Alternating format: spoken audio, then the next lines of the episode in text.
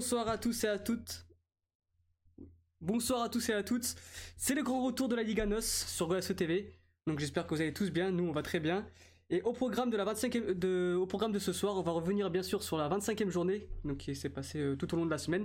Ça a été fait sur, euh, sur plusieurs jours de la semaine du coup. On va revenir aussi sur les événements dramatiques qui s'est passé après le match entre Benfica et Tondela. Nous parlerons aussi de- des élections qui aient lieu du côté du FC Porto. Et pour m'accompagner ce soir, nous avons Ton. Comment tu vas Ton? À tous, bonsoir Alex, euh, c'est euh, toujours un plaisir d'être ici avec vous. On a aussi Dani. Comment tu vas Dani avec ton nouveau micro? Vous m'entendez bien? Au top Oh là là, c'est Oh magnifique là là là C'est là magnifique C'est incroyable. Ah, ça va très bien et toi? Ça va, ça va. bah, comme un lundi, écoute. hein. On a aussi Mathieu. Comment tu vas Mathieu? Bonsoir Alex, bonsoir à tous nos auditeurs. Oui, ça, ça, ça va mieux que vendredi dernier. On va dire ça comme ça. Pourquoi? Parce qu'on a perdu vendredi dernier. Et on Ah oui, c'est Ah, vrai. on s'en fout, on parle pas de foot ici, C'est bon. vrai, c'est vrai. Comme on, parle pas de, comme on parle pas de foot ici. Ouais, C'est vrai. on a Jordan. Comment tu vas Jordan?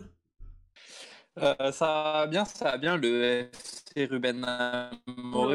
toujours. Ouais, ouais, c'est nickel. Hein. On a nickel, entendu, là, mon pote, on a tout entendu. Je disais que ça tu vas finir, toi hein. Calmement. Jordan, hein. Oh, C'est bon là ou pas? Euh, ouais, c'est bon, Oui, nickel, au top. Vas-y, tu peux en faire. Euh, Bah non, je disais juste que le FC Ruben Amorim était en tête. Cette fraude. Ouais, c'est vrai. Du coup, plus Mais que ouais. 8 titres et ouais, on est champion. Tête de quoi. Oui, quoi? 8 En tête titres, oh de là là, quoi oui, oh là là, c'est dur le lundi. Hein. Bon, je vais me coucher On moi, aussi, c'est les gars. euh, on levé a a aussi. Louis. Comment tu vas Louis? Ça va, merci Alex, salut l'équipe, bonsoir à tous nos auditeurs, ravi d'être là. Donc, euh, comme j'ai annoncé à l'introduction, on va, on va bien sûr revenir sur cette, euh, sur cette 25e journée. Donc, on va commencer bah, par parler, parler de- du premier match qui a eu lieu. Enfin, du premier match. On a déjà évoqué le, le, le Portimonense. Donc, on va parler maintenant de, de la surprise, enfin de la surprise, si on peut appeler ça comme ça, de la victoire de Famalicão contre le FC Porto. 2 buts à 1. Donc, euh, donc Porto qui s'est incliné pour la combien fois, Louis J'ai un doute là. Vais dire de bêtises. Euh, euh, Troisième fois. troisième fois, hein. troisième. fois, ouais. C'est la troisième fois. Ouais, mais pas assez, pas assez. Que face à des clubs du Nord. Donc on va revenir sur, euh, sur cette défaite. Je ne saurais pas si c'est immérité ou mérité, mais Famalicão ne, pas- ne n'a pas fait d'hold-up en tout cas. Et donc Louis, je te laisse commenter cette, euh, cette défaite-là de, de ton club préféré. Bah, c'est euh, Famalicão qui fait sa septième victoire en championnat à domicile sur 13 matchs. Je les ai trouvés assez opportunistes, car pour moi, euh, sur les deux buts, Marchesin, il est fautif. Le premier sur une Ouais. relance et le deuxième sur son positionnement, peut-être, sur la frappe de Diogo Gonçalves. Euh, important domi un Non, Porto Pedro dominant sur la- C'est Pedro Pedro Gonçalves qui- Gonçalves, pas- pardon, ouais. Euh, un Porto dominant sur la première période, où on sent un cruel manque d'efficacité quand même, hein, à l'image de Marega rapidement dans le match, et puis même Chiquinho durant le match, euh, Luis Diaz. Euh, après, on est revenu à une neutralité assez offensive qu'on connaît, euh, cette deuxième mi-temps où généralement on galère un peu, où on attend des coups d'éclat, ce qu'il a fait, ce qu'a fait Corona sur le côté, il a été buteur et on sentait vraiment que ça passait que par son côté, que ça forçait limite sur son côté pour centrer, etc. Euh, un petit point à relever, je trouvais que, que ça soit d'un côté ou de l'autre, on sentait les joueurs carbonisés, épuisés euh, dès le début de la deuxième mi-temps. Euh, c'est à peu près, je pense que c'est normal euh, après ces deux mois et demi d'arrêt. Mais ne retirant pas la victoire à Famalicão, qui a pour moi tenu tête défensivement très, très, très, très correctement et, et pour moi qui a su jouer avec ses armes, tout simplement. On, on- on a quand même ressenti un, j'allais dire comme d'habitude, mais oui, un, un- un manque d'idée côté Porto. Où voilà, c'était Ouais. l'impression qu'en fait vous étiez dangereux que sur coup arrêté et il y avait rien dans le Et jeu. sur quoi, les côtés. Et sur les Sur le côtés, côté ouais, Corona. que- Et quand il n'y a pas Ouais. Télès, bah, donc il n'y a qu'un Ça côté fait deux qui ans. marche. et- Il n'y a qu'un côté, ouais, voilà. Et c'est, c'est- ça devient vite compliqué quand quand bah, quand il n'y a pas d'idée, qu'il n'y a pas de comment dire, il y a pas de bah, il y a pas d'éclat dans le jeu quoi, il y a Oui. pas d'éclat et Ouais. ça devient vite compliqué et les équipes l'ont, compris et, et j'ai l'impression que Porto fait, des, fait de gros matchs que contre les équipes euh, qui, qui sont qui, qui ouvrent le jeu quoi. Et là Famalicão a, a bien bloqué le jeu, c'est vrai qu'au début ils ont ils ont ils ont pas ils ont pas en premier temps, ils ont pas réussi à, à vraiment jouer dans, dans le camp adverse mais au final bah ça a rapporté une victoire donc euh, Tout, ils ont fait tout l'inverse du match aller, ils nous ont mis en C'est ça. c'est ça c'est ça. C'est ça c'est ça. Après, Si ils n'avaient pas Gustavo Assunção. Euh, Oui. si C'est je vrai. Euh, à, la, à, la, enfin, à la relance. C'est- voilà, ce, poste de sentinelle qui fait que, que forcément, peut-être que c'était plus difficile de penser que, que Famalicão allait faire les sorties de balles qu'ils avaient fait notamment au match aller. Ils avaient été punis notamment euh, par, par rapport à ça au match, au match aller au, au Dragon.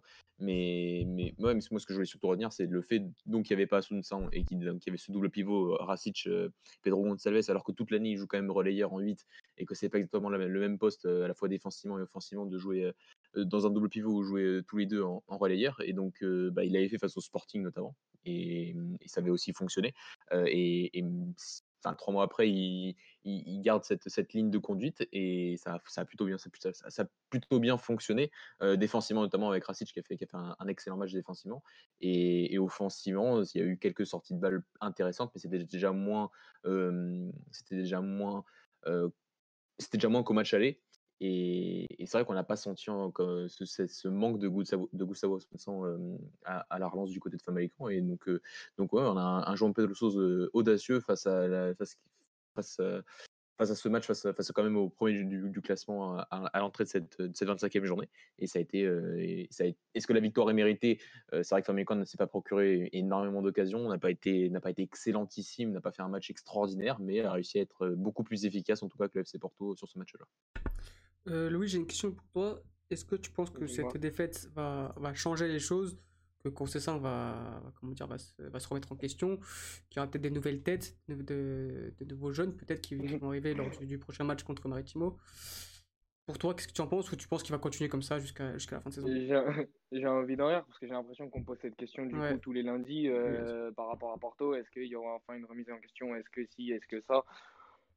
Pense pas sincèrement, même si euh, on en reparlera après, j'ai l'impression que la nouvelle RPDC tend à donner un peu plus d'idées euh, au niveau, euh, au niveau de l'équipe. hein. Mais ça, j'en parlerai après. Mais Ok. sinon, non, je pense pas. Comme ça, dans le, dans un futur à court terme, non, du tout. Tu penses que là, du coup, mercredi, il va mettre les mêmes joueurs et que ça va continuer comme ça Ouais, ouais, ouais, je pense, je pense, je pense. Le 4-4-2, euh, on le connaît, et puis voilà. Ok. Euh, quelque Quelqu'un d'autre a quelque chose à rajouter sur euh, le match de, de Famalicão contre Porto? Euh, que j'ai pas compris pourquoi Maraga était resté sur le terrain tout ce temps-là. Mais je pense que. Euh, Enfin, enfin, non, mais dans cette configuration-là du match, quoi, je comprends pas Oui, pourquoi oui, tu enlèves aussi et que tu gardes Maraga. bas, ouais, Parce que clairement. niveau, niveau jeu de tête, est quand même mille fois meilleur que Maraga. Donc, euh, donc Surtout euh, que comprends- a fait un bon match. hein. Ouais, voilà, surtout qu'il fait un match, il a, cette oca- il a cette occasion sur Defendi en, première mi-temps, qui est, c'est- bah, je crois qu'il a été élu le plus bel arrêt de la, de la journée, l'arrêt de Defendi en première mi-temps. Donc, euh, en plus, tu es dans cette optique que, que tu vas faire que centrer euh, tout- tout- toute la fin du match, juste encore plus après de l'avoir pris ce, ce, ce deuxième but de Pedro Gonçalves, et tu enlèves euh, Sorès. Alors, je sais pas s'il a été enlevé avant ou après, mais en tout cas, tu, dans cette fin de match où tu dois marquer, tu- passes, ton jeu ne passe que par la largeur et passe que par des centres et, que, et ne passe que par les coups de arrêtés et t'enlèves ton meilleur joueur de tête. euh, franchement, j'avoue que j'ai- pas compris. Et donc, on peut revenir aussi sur la fin du match et, Et puis, et puis d'un et coup, que tu mets deux changements et que, et que tu mets limite trois avant-centres et que Ouais. ouais, c'est, enfin, et ne faire que deux changements de jeu. Ouais, j'avoue que j'ai, absolument pas compris la, la fin de match de. Sergio Conceição. Le coup à Boubacar Zerlouich qui rentre avec les trois mecs devant comme ça, c'était un peu, c'était un peu bizarre. On sentait que c'était un peu du. Bah, c'était prévisible euh, surtout parce que tu l'avais énoncé en plus en fin de match, Oh. euh, en, en début de, comment dire, en avant-match, tu l'avais annoncé qu'il allait faire Ouais. ces, changements-là. Donc c'est vrai que c'est vachement prévisible. On s'attendait peut-être à avoir du, du Fabio Vieira, du Vitor Ferra pour, euh, pour apporter plus de créativité. bien Au final, sûr. pas du tout. Quoi. Il te met ses deux attaquants habituels. ouais, et on voilà, a dit il allait les mettre les deux et voilà, il allait pousser pour, euh, pour euh, je sais pas, je sais pas où il va aller. hein, sincèrement, je pense qu'on est un peu tous agacés. De, enfin, de mon côté, bien sûr. euh, des fois, on se dit mais pourquoi? Et, puis on n'a pas de réponse depuis des mois. D'accord, bah, on va. Quelque chose d'autre à rajouter Moi, c'était juste un très fort. Vas-y, Jordan. Moi, juste un petit coup de gueule, entre guillemets. J'ai pas mal lu, euh, entre guillemets, que euh, tel joueur de Famalicão, il aurait sa place à Porto. Enfin, à entendre certaines personnes, on pourrait croire que 8, 9, 10 joueurs de Famalicão ont leur place à Porto. Alors qu'en soi, c'est hein. une, équipe, c'est une équipe qui joue bien, qui joue propre, qui a beaucoup de joueurs euh, mignons, entre guillemets, des bons jeunes, etc. Mais au moment T, je vois maximum un joueur qui a sa place dans Ouais, le 11 de moi Porto. j'en vois maximum. Je pense, je pense Genre deux, qu'on moi, facile, hein. on, on pense au même. Bah, tu vois qui? Moi, je vois, en fait, je vois Fabio Martins ou un autre Ouais, voilà, à la limite. Ah, je- Et encore, t'as Ah, Nakajima, c'est c'est titulaire juste- mille fois, je pense, à Porto. Moi, il est Ah capitaine ouais. à Porto, gros. Bah, moi, dans, Non, un monde mais- parfait, dans un monde parfait, je mets Danilo Uribe, c'est fini. Hein, Ah ouais, non, euh, Racic, c'est au-dessus cette année quand même. moment hein. T. Mais après, je parle au moment T, attention, Racic, il a je te- 22 ans. Moi, je Justement, parle au moment T, là. Racic, il est au-dessus de quasiment tous les milieux de terrain euh, au Ah non, mais c'est parce qu'à Porto, ça marche pas. Mais moi, t'as un, un club au moment T, tu me dis, tu préfères qui pour jouer cette saison? Bah, Je préfère Na- Danilo, même si Danilo est hors de forme. En fait, c'est un, pro- c'est un problème de fond à Porto, c'est pas un problème individuel pour moi. Ouais, ouais, totalement. En fait, pour moi, à je Porto, le- toi, tu prends les joueurs 1 à 1. euh, le, ce cas concession sous la main, c'est très bon. Enfin, très bon. J'exagère en disant très Ça bon, par exemple, les c'est moins postes, bon ouais. que ce qu'a Benfica. Mais euh, si tu prends les joueurs individuellement de Famalicão, il n'y en a pas beaucoup. Moi, j'en rencontrais un qui aurait sa place dans le 11 de Porto. Et ce serait qui, du coup? Bah moi en fait, enfin, ça dépend parce que en gros Luis hein. Diaz et Nakajima sont les deux très bons mais les deux meilleurs à gauche. Je n'ai même pas Ouais. souvenir d'en avoir vu un à droite donc c'est compliqué de dire de mettre l'un des deux à droite. Donc je prendrais euh, même bah, après Fabio Martins à, à Famalicão c'est pareil euh, historiquement Fabio Martins a toujours joué à gauche ou dans l'axe un peu. J'ai pas Bah, trop souvenir de l'avoir joué à droite. Sur ce match, non, il a jamais joué à droite, mais sur ce match, oui, il joue un peu plus déjà dans l'axe parce que c'est Ouais. Ruben Lamerche qui est titulaire euh, face à, face, à, face à Porto et il avait déjà joué face au Sporting à, cette poste de, à ce poste de, de numéro 10 un petit peu parce qu'il y avait- voilà, il, fallait un peu de, de joueurs entre les lignes pour, que, pouvait, que ne pouvaient plus apporter donc Gonçalves et Pedro Gonçalves et Racic hein, étant donné qu'ils étaient dans, dans- dans ce double pivot. Euh, ouais, après le- aller voir à Porto, euh, je, je, je sais pas. Moi, moi en les deux que je pensais c'était c'était Ra- Racic même si Uribe et, et un Danilo en forme sont, sont sûrement au-dessus à, à l'instant T bien sûr et Newen Perez qui pour moi je Bah, après Ah oui, Newan ouais, Perez. J'adore ce je- joueur, mais dans le sens où en fait je me dis si c'était Diogo Light qui était parti en septembre euh, à Famalicão et que Newan Perez était à Porto, bah, on aurait le discours inverse, j'ai l'impression. Je sais pas, parce que c'est deux profils quand même un peu différents. Euh, ouais, Perez est quand même bien, Mais bien je veux plus dire, rugueux qu'un on a- Leite. Ouais, mais il Ouais, parle c'est sur l'opportunité, je profil, c'est d'opportunité. En gros, Diego Light, on n'a Ouais. pas pu voir ce Ouais, qu'il voilà. valait vraiment, alors que Newan Perez, ça fait six mois, enfin ça va faire toute la saison qu'il est titulaire à Famalicão. Quoi. Donc en fait, si tu mettais Newan Perez à Porto, il serait certainement dans la même situation que Diogo Light, et on aurait le discours inverse, c'est ça que je veux dire. Après du, après, du côté de Porto, on parle souvent aussi un peu du banc, parce que quand on voit qui remplace Alex Telles sur ce match-là, je sais que Louis, tu l'aimes bien, mais pour moi, c'est Ouais, même. Ouais, ça arrière reste gauche, limite, euh, voilà, ça reste, ça reste hyper limité. Donc euh, on peut aussi parler un petit peu de banc du côté du FC Porto, et quand tu vois que ça fait trois ans que t'as pas d'arrière gauche pour remplacer Alex Telles, C'est ça. Surtout que euh, Manafa, tu, tu lui bloques son, ce- son, son pied gauche et c'est terminé. Il fait toujours le même dribble un peu Voilà. euh, ligne de touche. toujours le même Après, après, il était, après, il a toujours été plus à l'aise sur le côté gauche euh, pour le Timoniens, mais il était à l'aise quand il était piston, et là, il est arrière gauche, il a, il a pas les mêmes. Il est, il est vraiment arrière gauche, il part de plus loin. Enfin, c'est pas, exactement la même chose, et surtout que c'est un joueur très moyen pour le FC Porto. Euh, et, et que, et que, voilà, hein, on parle de, de joueurs de, de Famalicão qui pourraient aller au FC Porto. On parle aussi de certains joueurs de Famalicão qui pourraient apporter aussi dans le- un groupe côté du FC Porto pour avoir un peu plus, euh, un peu plus de nombre de joueurs euh, quand tu as un problème comme, euh, comme celui de ne pas avoir un joueur comme Alex Telles sur, sur le terrain euh, lors- lors de ce match. Ah oui, oui, ça clairement, tu mets Santeles à la place de Manafa, t'as pas, de- Voilà. pas de débat. Pas de. Ça clairement. Bon, on va passer au, bah, au match du Sporting, justement, Jordan. Donc, euh, match nul 2-2.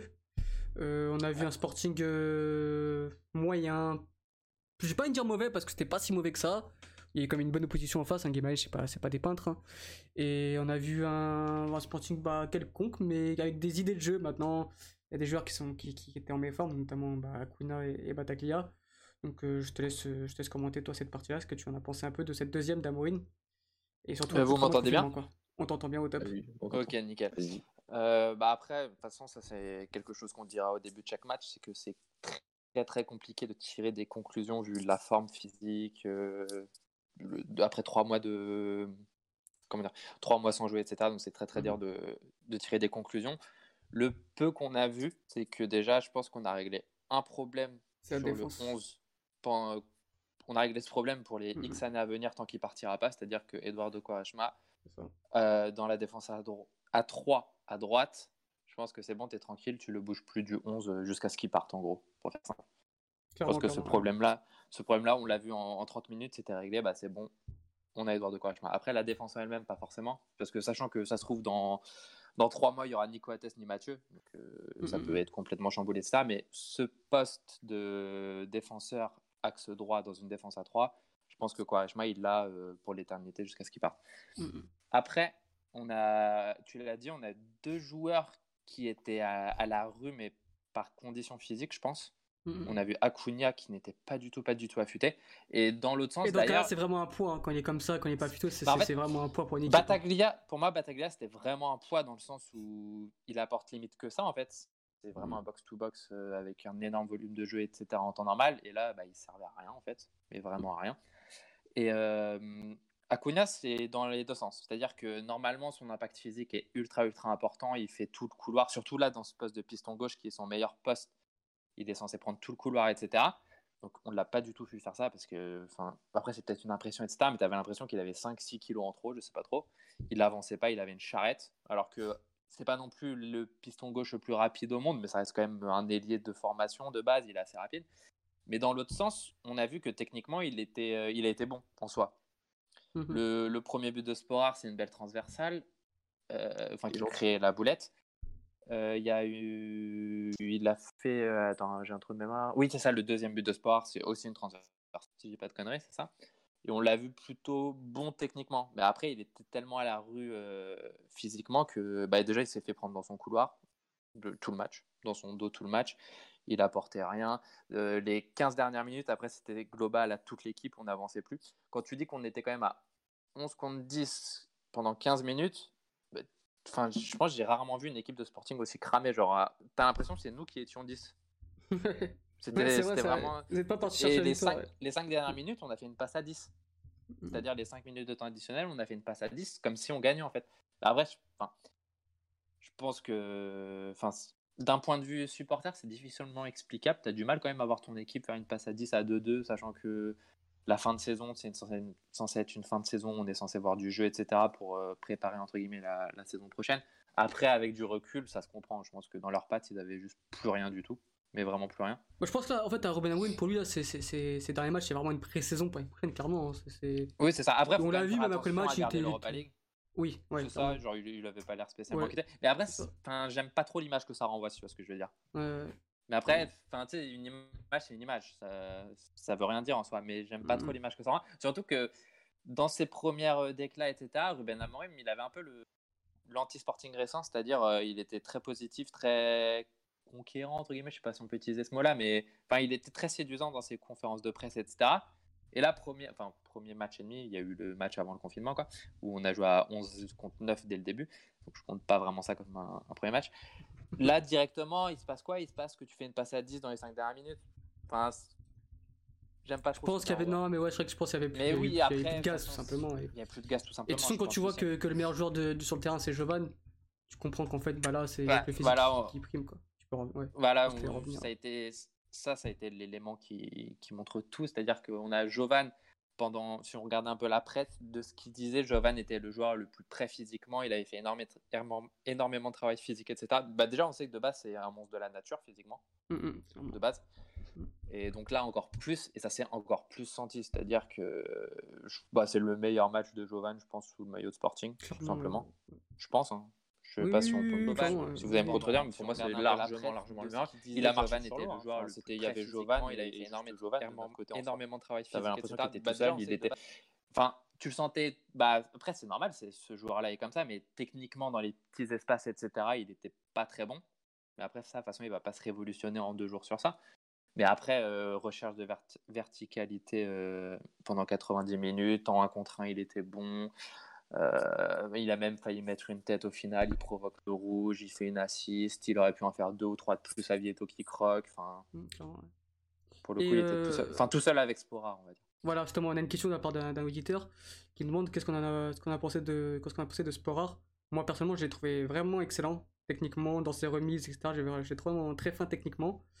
Euh, j'avais pas aussi vu aussi bon euh, bah, avant le confinement, peut-être que ma mémoire fait défaut, mais je l'ai trouvé vraiment, vraiment très très bon sur, euh, sur ce match-là. Donc, je sais pas toi ce que tu en as pensé. Bah, je sais qu'on n'était pas d'accord sur ça sur la première mi-temps. Ouais, on en avait un peu parlé euh, bah, sur Twitter. Mm. Sur la première mi-temps, je l'avais trouvé euh, mauvais techniquement. Genre, j'avais je- de souvenirs, j'avais vu rater pas mal de remises, etc. Genre, surtout dans les 15 premières minutes. En plus, ça doit être compliqué, 15 premières minutes après 3 mois sans jouer, etc. Et après, la deuxième mi-temps, il m'a direct fait mentir. Après, bah, en fait, il a le profil qu'on attendait qu'il ait, en tout cas, Ouais. du moins. Mm. C'est-à-dire que ça va être un neuf moderne, mobile, qui va tout le temps rechercher la profondeur, qui va savoir jouer en, en appui quand il faut jouer en appui. Enfin, pour moi, là, ce que j'ai vu, c'est vraiment. Un... Je sais pas si vous êtes d'accord avec moi, mais c'est vraiment un surpris, moderne moi. mobile. C'est ça qui m'a surpris. ouais, la recherche de la profondeur et tout, tout en les bonnes appels, dans le bon timing et tout, c'est- c'était vraiment. Euh, je suis surpris important, dans quel sens, Stone Moi, ce qui m'a surpris justement, euh, enfin qui m'a fait euh, plaisir à voir, si je puis dire, c'est ses mouvements en fait. Au-delà de- du fait que techniquement il soit bon, c'était, euh, j'avais vraiment l'impression de ça faisait un moment que j'avais pas vu d'attaquant comme ça à, à Sporting. Attaquant qui prend l'espace vraiment, qui, qui, qui est à droite, qui est à gauche, qui fait le jeu et qui participe au jeu, qui Bah prend le- la profondeur. Vraiment dans ses mouvements, il m'a, il m'a agréablement surpris, hein, positivement, je veux dire. Moi, on me l'avait décrit comme ça. Pour, j'avais un petit peu lu des articles, etc. euh, c'était Football Ski, il me semble, sur Twitter, le compte Twitter qui, qui suit énormément le football de l'SS Stack, a fait un article dessus, si je dis pas de bêtises. Et du coup, toutes les personnes avec qui j'avais pu en parler m'avaient décrit Sporar comme un attaquant de ce profil-là. Après, sur les quelques premiers matchs qu'on avait vus, Justement. je l'a- je l'avais un petit peu vu dans ce sens-là, mais pas trop non plus. Et surtout, il avait pas mal croqué aussi. et, Enfin, il y avait un manque de confiance, tu le sentais sur les quelques premiers matchs.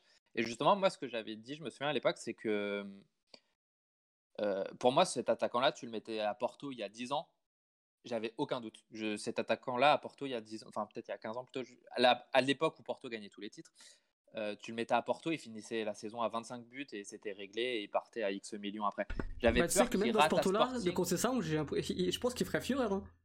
Bah, après, là, pour l'instant, Ce qu'on voit, c'est qu'il est en train, de- pour le moment, sur son début, il réussit. Mais moi, j'avais peur qu'à Sporting, justement, avec euh, tout ce qu'il y a, enfin, on le crame tout simplement, en fait. Parce qu'en plus, enfin, c'est un peu bête, mais un attaquant à 6 millions d'euros dans le Sporting actuel, c'est pas rien. C'est pas, c'est pas juste un pari. hein. 6 millions d'euros dans le Sporting actuel, c'est, tu dois réussir. Surtout qu'il y a des bonus, non? Il n'y avait pas eu des Euh, de ouais, je crois qu'il y a quelques petits bonus. C'est Ouais. le 6 fixe plus euh, des petits bonus, il me semble. Donc, euh, dans, dans le Sporting actuel, bah, même dans le Sporting d'avant, en soi, si, à ce prix-là, tu dois réussir. Il y avait une pression dessus, tu avais l'impression qu'il n'était pas servi aussi sur les premiers matchs, les, les, bah, les matchs avant Amorim. Euh, il était très peu servi. Et je me souviens, il avait fait un bon contre Braga, je sais pas si tu te souviens, Mathieu. Commence Il avait, match, oui. fait, il avait fait un- une très bonne première mi-temps, justement, Mm. où il, pre- il prenait justement tout le temps la profondeur. Vraiment, il était tout le temps dans le, dans le dos de votre euh, charnière. Il avait fait une bonne première mi-temps et après, c'était un peu éteint parce que tout simplement, il était plus servi. Et genre, j'arrivais pas à lui en vouloir dans le sens où c'était, pour le coup, c'était vraiment pas sa faute si, si on n'avait pas fait plus que ça contre Braga. Quoi. Donc, Après, après je- je- il me Ouais. semble qu'il y a un point aussi qu'il arrête euh, quand même sa saison. Enfin, il y a la, comme il, il joue au Slovan Bratislava, il y a la trêve hivernale, il me semble. Donc il arrête sa saison en décembre. Je crois que vous l'achetez fin, fin, fin janvier. Enfin, C'est déjà, c'était tard, donc je pense qu'il a eu une bonne coupure déjà d'un bon mois. Donc il a dû revenir avec Silas et l'équipe n'était pas dans sa sa confiance euh, maximum, loin de là. Donc euh, déjà, je pense qu'il y a eu une période, plus la période d'adaptation et tout. Donc je pense que C'est ça. petite Au final, elle n'a pas été si longue que ça, sa période d'adaptation. Mais en tout cas, sur le profil, comme tu l'as dit, oui, c'est un attaquant qui est, qui est- qui est intéressant, qui n'est pas extraordinaire techniquement, mais qui sait faire des, des bonnes choses. D'ailleurs, on l'a affronté euh, face à- avec, euh, avec Braga quand il était à Bratislava. Il nous a fait quand même des belles misères sur, le- sur les deux matchs. Donc, c'est un, bon joueur. Euh, et un, je pense, oui, qu'on est d'accord que c'est un joueur qui correspondra aussi au- à l'avancante que recherche Amorim. Et, je, pense, je pense aussi que ce, ce doublé, en tout cas, lui fera, lui fera du bien, euh, même si c'est un doublé pas facile à mettre, mais je pense qu'il aura des buts plus difficiles à mettre dur- durant sa, durant sa saison, mais c'est Ouais, bon pour, pour la suite, en tout cas pour lui. Ouais. Euh, ouais, je- juste je confirme ce que tu dis sur la trêve en, en Slovénie, c'est ça justement. Il était arrivé, plutôt, il hein, avait, dû, jou- il avait dû jouer directement parce que Luis Felipe s'était directement pété. C'est ça. Donc il a même pas eu la petite adaptation euh, rentrée en fin de match euh, et que Felipe joue quelques matchs Mhm. en attendant. Vraiment, il a dû direct, direct jouer. Et justement, il y avait pas mal d'articles qui disaient que c'était assez inquiétant du coup d'avoir une énorme trêve en Slovénie, d'avoir un tout petit peu plus rejoué et derrière le confinement en fait. Du coup, il y avait pas mal de réticence à ce sujet-là. Bah, au final, ça a l'air de pas si mal se passer que ça, quoi. Ok, Alex. donc je pense que ouais, Ouais. ouais, donc je pense qu'on a été on a été complet sur sur le Sporting. Donc s'il y a quelqu'un qui le Sporting. Juste petit, petit truc, On peut Nunes aussi, ouais. qui a fait sa première. ouais, Matheus Nunes qui a fait sa première. c'est- moyen, très moyen. Enfin, après, c'est difficile de juger. un jeune, faute, hein. plus euh, après les trois mois, plus en plus le milieu était point faible de Sporting sur ce match, mais sur Mhm. le peu qu'on a vu, c'était très moyen. Ouais. Après, est-ce que, de toute façon, dans tous les cas, sur cette fin de saison, c'est censé être Wendell le titulaire? Mm. Peut-être qu'il va avoir une deuxième chance titulaire cette semaine, parce que Wendell vient de revenir à l'entraînement. Peut-être que ça se passera mieux euh, vendredi, euh, vendredi prochain. Bah si Wendell est revenu lundi, ça, je pense qu'elle devrait le faire pour vendredi. hein, je pense toute une semaine complète d'entraînement. euh. Après, je sais pas vraiment, Je- le contexte est particulier, donc vraiment, pour le coup, je, je me mouillerai pas. Quoi. Bon après bah petit mot sur Guimarães qui, qui, qui moi je tiens à souligner surtout bah l'attitude de d'Ivo Vera c'est même à 10 il a continué à, à- comment dire il a continué à faire jouer son équipe comme il aime mais il a il sait pas comment dire il, il s'est adapté et il s'est pas voilà, il s'est pas renié à son projet de jeu. Donc euh, j'ai trouvé ça vraiment fabuleux de la part d'un coach de, de faire ça à 10. Et puis euh, on peut aussi parler de la prestation de, de bah, Marcus Edwards qui, qui, qui, qui a envie de jouer quand il a le ballon au pied. C'est, c'est, très compliqué de lui prendre le ballon. Il y a, de, il y a de très bons joueurs comme, euh, comme Joseph qui, qui dommage qu'il ait autant de blessures parce que c'est vraiment un Mm. excellent milieu de terrain. Il y a aussi euh, Pedro Rodriguez, donc Pep, qui, qui, qui est vraiment qui est en train de progresser dans, dans tout ce qui est l'aspect de, de l'impact physique. Qui, il a manqué un peu à Béfica et là, à, à- et là Guimaraes, il commence à mettre de plus en plus le pied, donc ça devient vraiment intéressant. Puis voilà, c'est. Vas-y, vas-y, Mathieu. C'est c'est son positionnement qui était intéressant sur ce match-là quand, ouais. quand, quand Guimaraes n'avait pas le ballon, c'était de se mettre dans cette défense à 3 pour euh, avoir cette supériorité numérique, au moins cette égalité numérique face aux trois attaquants de, de, hum, du Sporting. Et donc c'était une belle adaptation de la part de, de Yovira pour, pour contrer le schéma du Sporting. Et c'est vrai que, que à moins de quelques pertes de balles euh, de la défense et surtout une, à part lui, la défense centrale est très très peu rassurante. Bondarenko, Venancio sur, sur, sur le match. Euh, quand ils ont perdu quelques ballons, c'est vrai que ça a été un peu plus compliqué pour la défense, mais dans sa globalité, c'était une bonne adaptation, de, une belle vision du, de son plan de, plan de jeu de la part d'Evovira vis-à-vis de, vis-à-vis de l'adversaire qu'il allait affronter au, face au. ce- c'était vendredi dernier. Euh, Non, c'était jeudi dernier. C'était jeudi, Jeudi, dernier. ouais. Jeudi. Et, et, et, et- et donc, dire ça par rapport à, à cette modification tactique quand il n'avait pas le ballon et dire aussi que c'est la première fois que Vira avec le Guimarães ne perd pas face à un grand. Si on prend euh, Benfica, Porto et, et Braga, et donc euh, il avait perdu le match aller face au Sporting. Donc, c'est une petite amélioration euh, de ces résultats. C'est un truc que, que moi, personnellement, je lui reprochais. C'est vrai que c'était c'était évident qu'il avait son équipe avait du mal à battre les, grands, au moins même accrocher les matchs nuls parfois. Et là, il a réussi à attraper le match nul d'une façon plutôt réussie, comme tu l'as dit, avec ce comportement quand même très honorable sur la fin de match, à ne pas du tout reculer, à pas faire entrer un défenseur central en plus, euh, ni rien, mais de, continuer sur, euh, sur, son idée, sur, euh, sur son plan de jeu, même à, même à 10 après l'expulsion de Joseph.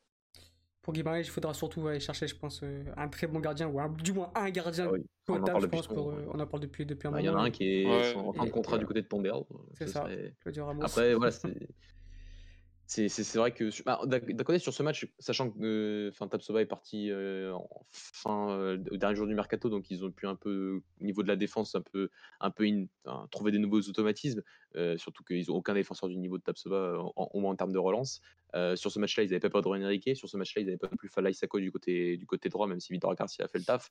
Donc euh, ils avaient quand même une défense limite expérimentale et ça aussi, ben, ils ont attrapé le match nul, mais c'est quand même leur défense plus leur gardien qui en cas de défaite, leur aurait- ça aurait été les, les grands responsables de cette défaite parce qu'au niveau du jeu en tout cas, au niveau du travail de terrain, et au niveau des- du travail des attaquants, Edward bien sûr, euh, et, et Davidson aussi qui n'avait pas été mauvais, ça a été plutôt pas mal. Et toujours aussi dire que le Bona- Bonatini devant ne sert absolument à rien et que c'est incompréhensible que Bruno Duarte ne soit pas titulaire. euh, du côté, mais en fait, voilà, c'est un peu bizarre parce qu'ils ont quand même réussi à avoir ce match nul, euh, qui, qui enfin, ce résultat positif face à un grand depuis qu'ils n'arrivaient pas à obtenir depuis le début de la saison, mais ils ont quand même, euh, on a l'impression que les problèmes sont toujours les mêmes, la défense, le gardien et l'avance.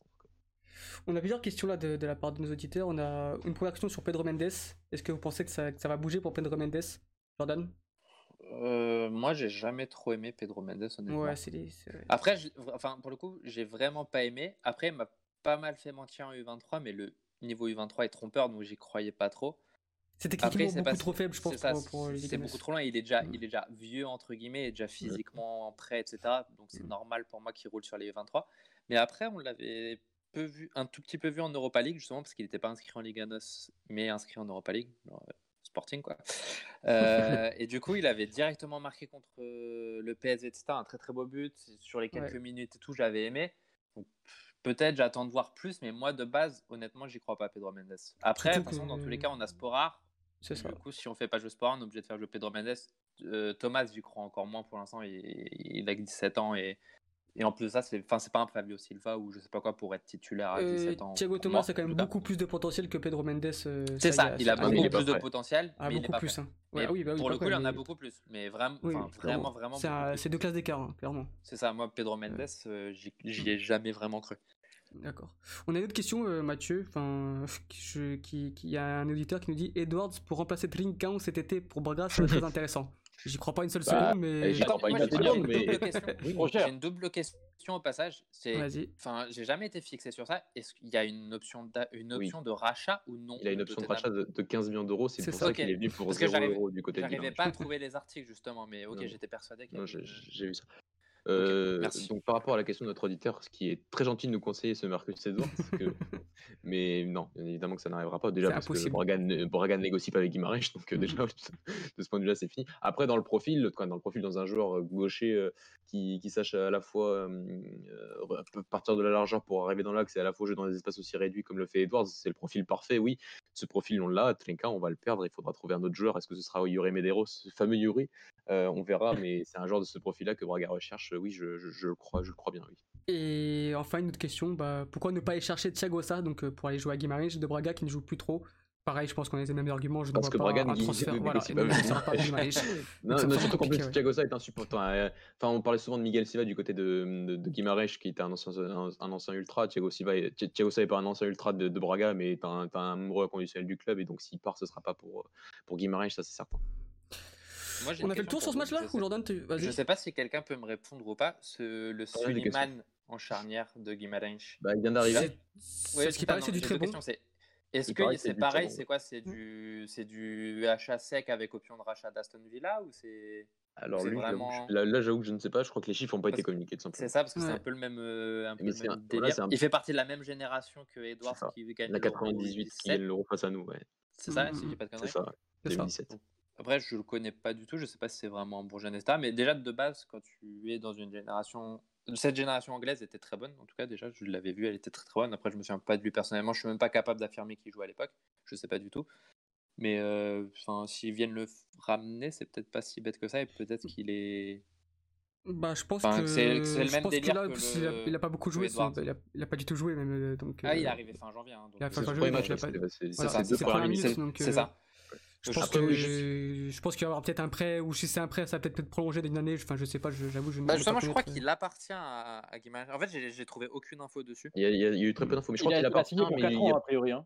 Je crois, oui. Mais Mais pas les montants, rachat ou pas, en fait? C'est ça que je me posais comme question. c'est- Ça n'a pas été communiqué, je suis en train de Voilà. voir là. Ouais, et a voilà. priori, euh, mais c'est 4 ans et demi a priori. Parce hein. que, tu as certains journalistes qui sont quand même allés voir pour Edwards parce que tout le monde connaît le potentiel. Tout le monde a commencé à voir le potentiel d'Edwards et se sont, ils se sont renseignés, mais pas du côté de, de Suleiman. Qui, oui, donc voilà, mais on- en fait, on en- je crois qu'on en parle souvent en off, et je crois qu'on en a jamais parlé à l'antenne de, ce, enfin, de cette volonté du côté de Guimarães d'aller chercher les nouveaux marchés, notamment le marché des jeunes Anglais. euh, du côté, enfin des jeunes Anglais qui jouent dans les équipes réserves, dans le fameux championnat U23 anglais, et qui ont pas du tout, enfin, qui ont forcément pas le temps de jeu pour aller ch- chercher euh, du, ouais, du, du temps de jeu en- dans, les, dans les très très grosses écuries. Où Edwards c'était du côté de Tottenham, euh, Suleiman c'était que du côté d'Aston Villa, mais peut-être qu'il avait tout simplement pas encore le, le niveau pour jouer en première ligue et ça peut se comprendre. Donc euh, donc euh, c'est un nouveau marché, c'est un, marché, c'est des idées, c'est imaginatif et c'est plutôt très intéressant. Et je crois qu'il y avait encore un autre joueur Alex qui devait qui devait arriver, Ouais, mais de Crystal Palace. De Crystal Crystal Palace, Palace, donc, ouais, euh, c'est ça. mais lui qui est beaucoup plus jeune, je crois que c'est 17 2003. ans. euh, Il a bah, 17 ans. 17 ans, et- donc euh, ouais, c'est pas exactement le même marché, mais en tout cas c'est une volonté d'aller chercher du côté de l'Angleterre pour euh, pour Guimarães. Bah, c'est un peu Benfica qui avait ouvert cette voie avec Willock en soi. D'ailleurs, ça n'a pas marché. Ouais. Ça- au, au final, moi, avec du recul, ça m'a même étonné que ça n'avait pas marché parce que pour le coup, il était vraiment bon. Après, on Il n'a pas. L'abbé, il a été très bon, hein, mais il n'a pas eu sa chance. il n'a pas vraiment eu sa chance, même pendant les pré-saisons, il n'a pas eu euh, Ouais. vraiment sa chance. Après, on, donc on ne sait pas ce que ça aurait pu donner, mais en tout cas, avec l'abbé, il faisait de très bonnes performances. Ouais, il aurait, je il sais, aurait pu je- mériter. les, quelques, euh, les quelques matchs de la baie que j'avais vu de Benfica, pour le coup, il était vraiment bon. Après, là, peut-être que Dani va m'incendier, mais moi, je le trouvais même meilleur que Jota sur les quelques matchs que j'avais vus, du moins. Oh là là là c'est pas meilleur que bon, Jota. pas, meilleur que Jota, mais c'était les deux Euh, vraiment, c'était les deux. Oui, voilà, c'était les le deux coup, qui, portaient l'équipe B. mais- Vous savez pas les matchs que j'ai vus. Euh, un dernier point pour, pour Sporting sur le positionnement de Camacho. Camacho donc, qui a joué piston, Euh, bah- euh, piston droit. Peut-être bah, c'est son meilleur poste, comme on le répète depuis, depuis quelques temps maintenant. Et je le trouvais très bon. Je l'ai trouvé. bah, Il y a encore des axes d'amélioration, bien évidemment. C'est son premier match à ce poste-là. Mais tu sens que c'est là où il est le plus à l'aise et tu sens que c'est là où il peut faire carrière. Quoi. Je sais pas ce Bah, que as pensé, toi Enfin, surtout dans ce, dans ce 3-4-3 où les ailiers de d'Amorim prennent énormément l'axe et tu laisses tout le couloir au, au piston. Enfin, tu vois, Mhm. direct, déjà techniquement, tu vois, tec- que techniquement c'était le meilleur joueur de Sporting sur, sur le match, mais enfin, tu le voyais directement. Après, en plus de ça, il est capable de prendre tout le couloir. Après, on l'a pas vu faire grand chose. Au final, les... enfin, il- sur la fin de match, il a un peu fait l'in- l'inverse de ce qu'il devait faire. C'est-à-dire qu'il a bien centré quand personne faisait l'appel et quand tout le monde faisait l'appel, il a croqué. C'est ça. Mais euh, tu vois que tu vois directement c'est plus un piston qu'un ailier, plus qu'un latéral aussi, parce que pour être un latéral, c'est c'est trop limite. Après, on sait qu'il avait dit, à- il était parti de Liverpool justement parce qu'il voulait pas jouer de latéral est-ce que Piston il accepte ou pas? Est-ce que Amorim a réussi à lui faire comprendre? Ou même est-ce que ces six mois Sporting ont réussi à lui faire comprendre que qu'il n'était pas fait pour être ailier? Parce que à- ouais. je pense à partir du moment où tu vois que tu n'exploses pas en tant qu'ailier en Liganos, tu commences déjà à te poser des questions que c'est peut-être pas si fort que ça en ailier. Non, en vrai, Mm. enfin, vraiment, je pense. Bah, de base, de base c'est un attaquant de pointe de base euh, Camacho. De C'est base, c'est un attaquant de pointe, c'est un neuf, tu vois, c'est ça le truc. Je pense que c'est pour lui c'est un attaquant en fait et s'il a eu du mal à déjà Bah après, à se mettre en tant Piston, ça reste un poste particulier quand même. Ouais. Ça reste un poste très vois, particulier. Ça reste, un, reste- ça reste un poste Mm. particulier. Tu l'as vu qu'il était très très haut sur le terrain, etc. Autant en latéral, tu le verrais. Enfin, je l'imagine vraiment pas latéral pour le coup. Genre latéral pur, j'ai vraiment du mal à Mhm. l'imaginer. Autant piston, on le dit tous. Piston, ça paraît être son meilleur poste de très très loin. C'est comme Acuna. Ils ont... Acuna, il est pas fait pour être latéral. Il est trop light pour être ailier. Et en piston, il- tu lui laisses tout le couloir, c'est parfait pour lui. Après, euh, du côté de Camacho, par rapport à- au fait qu'il peut arriver à convaincre Camacho, il a convaincu Galeno du côté de Braga en même pas un mois. Quoi. Donc, Ouais, euh, mais t'as toujours peu les mêmes-. Oui, dans le sens où Galeno, mais- tu connais pas son caractère, etc. Et C'est vrai, c'est vrai Camacho, on a des. Klopp. C'est vrai. Après, moi, je pense que Galeno, tu lui dis aujourd'hui que tu joues, euh, pist- enfin, tu joues piston, que tu lui expliques pas que c'est un poste qui sera plus offensif que défensif à Braga, il va te dire pourquoi tu me fais jouer limite latérale si tu fais pas, si tu fais pas comprendre ça en réalité. Et Oui, moi, je c'est me souviens de sûr, ce match face, à- face aux Rangers où il rentre à la place de, de Wallace qui se blesse et il fait un match défensif extraordinaire, meilleur défensivement qu'offensivement. euh, par, donc, euh, par rapport à sa première partie de saison où il jouait, où il jouait ailier, ailier droit pur, pur et dur. Donc, euh, donc euh, il y, a, il y a ce côté, du côté, enfin, du côté d'Amorim, c'est vrai, il faudrait peut-être se renseigner. Ça C'est dur de se renseigner sur, sur qu'est-ce qu'il fait sur, à ces joueurs parfois mentalement. On a vu ce qu'il s'est fait à Braga et s'il arrive à convaincre Camacho vraiment qu'il est piston, euh, bah, ce sera tant mieux pour lui en tout cas parce que je pense qu'on est d'accord que c'est son meilleur poste. Surtout qu'en soi, il a fait rentrer Jovan. Enfin, c'était pas vraiment piston parce qu'il y avait eu deux, deux rouges de l'autre côté, mais au bout de la Mm. 20e minute, il a fait rentrer Jovan Oui. en, en sorte de piston contre euh, Aves, si j'ai pas de conneries, sur son premier match.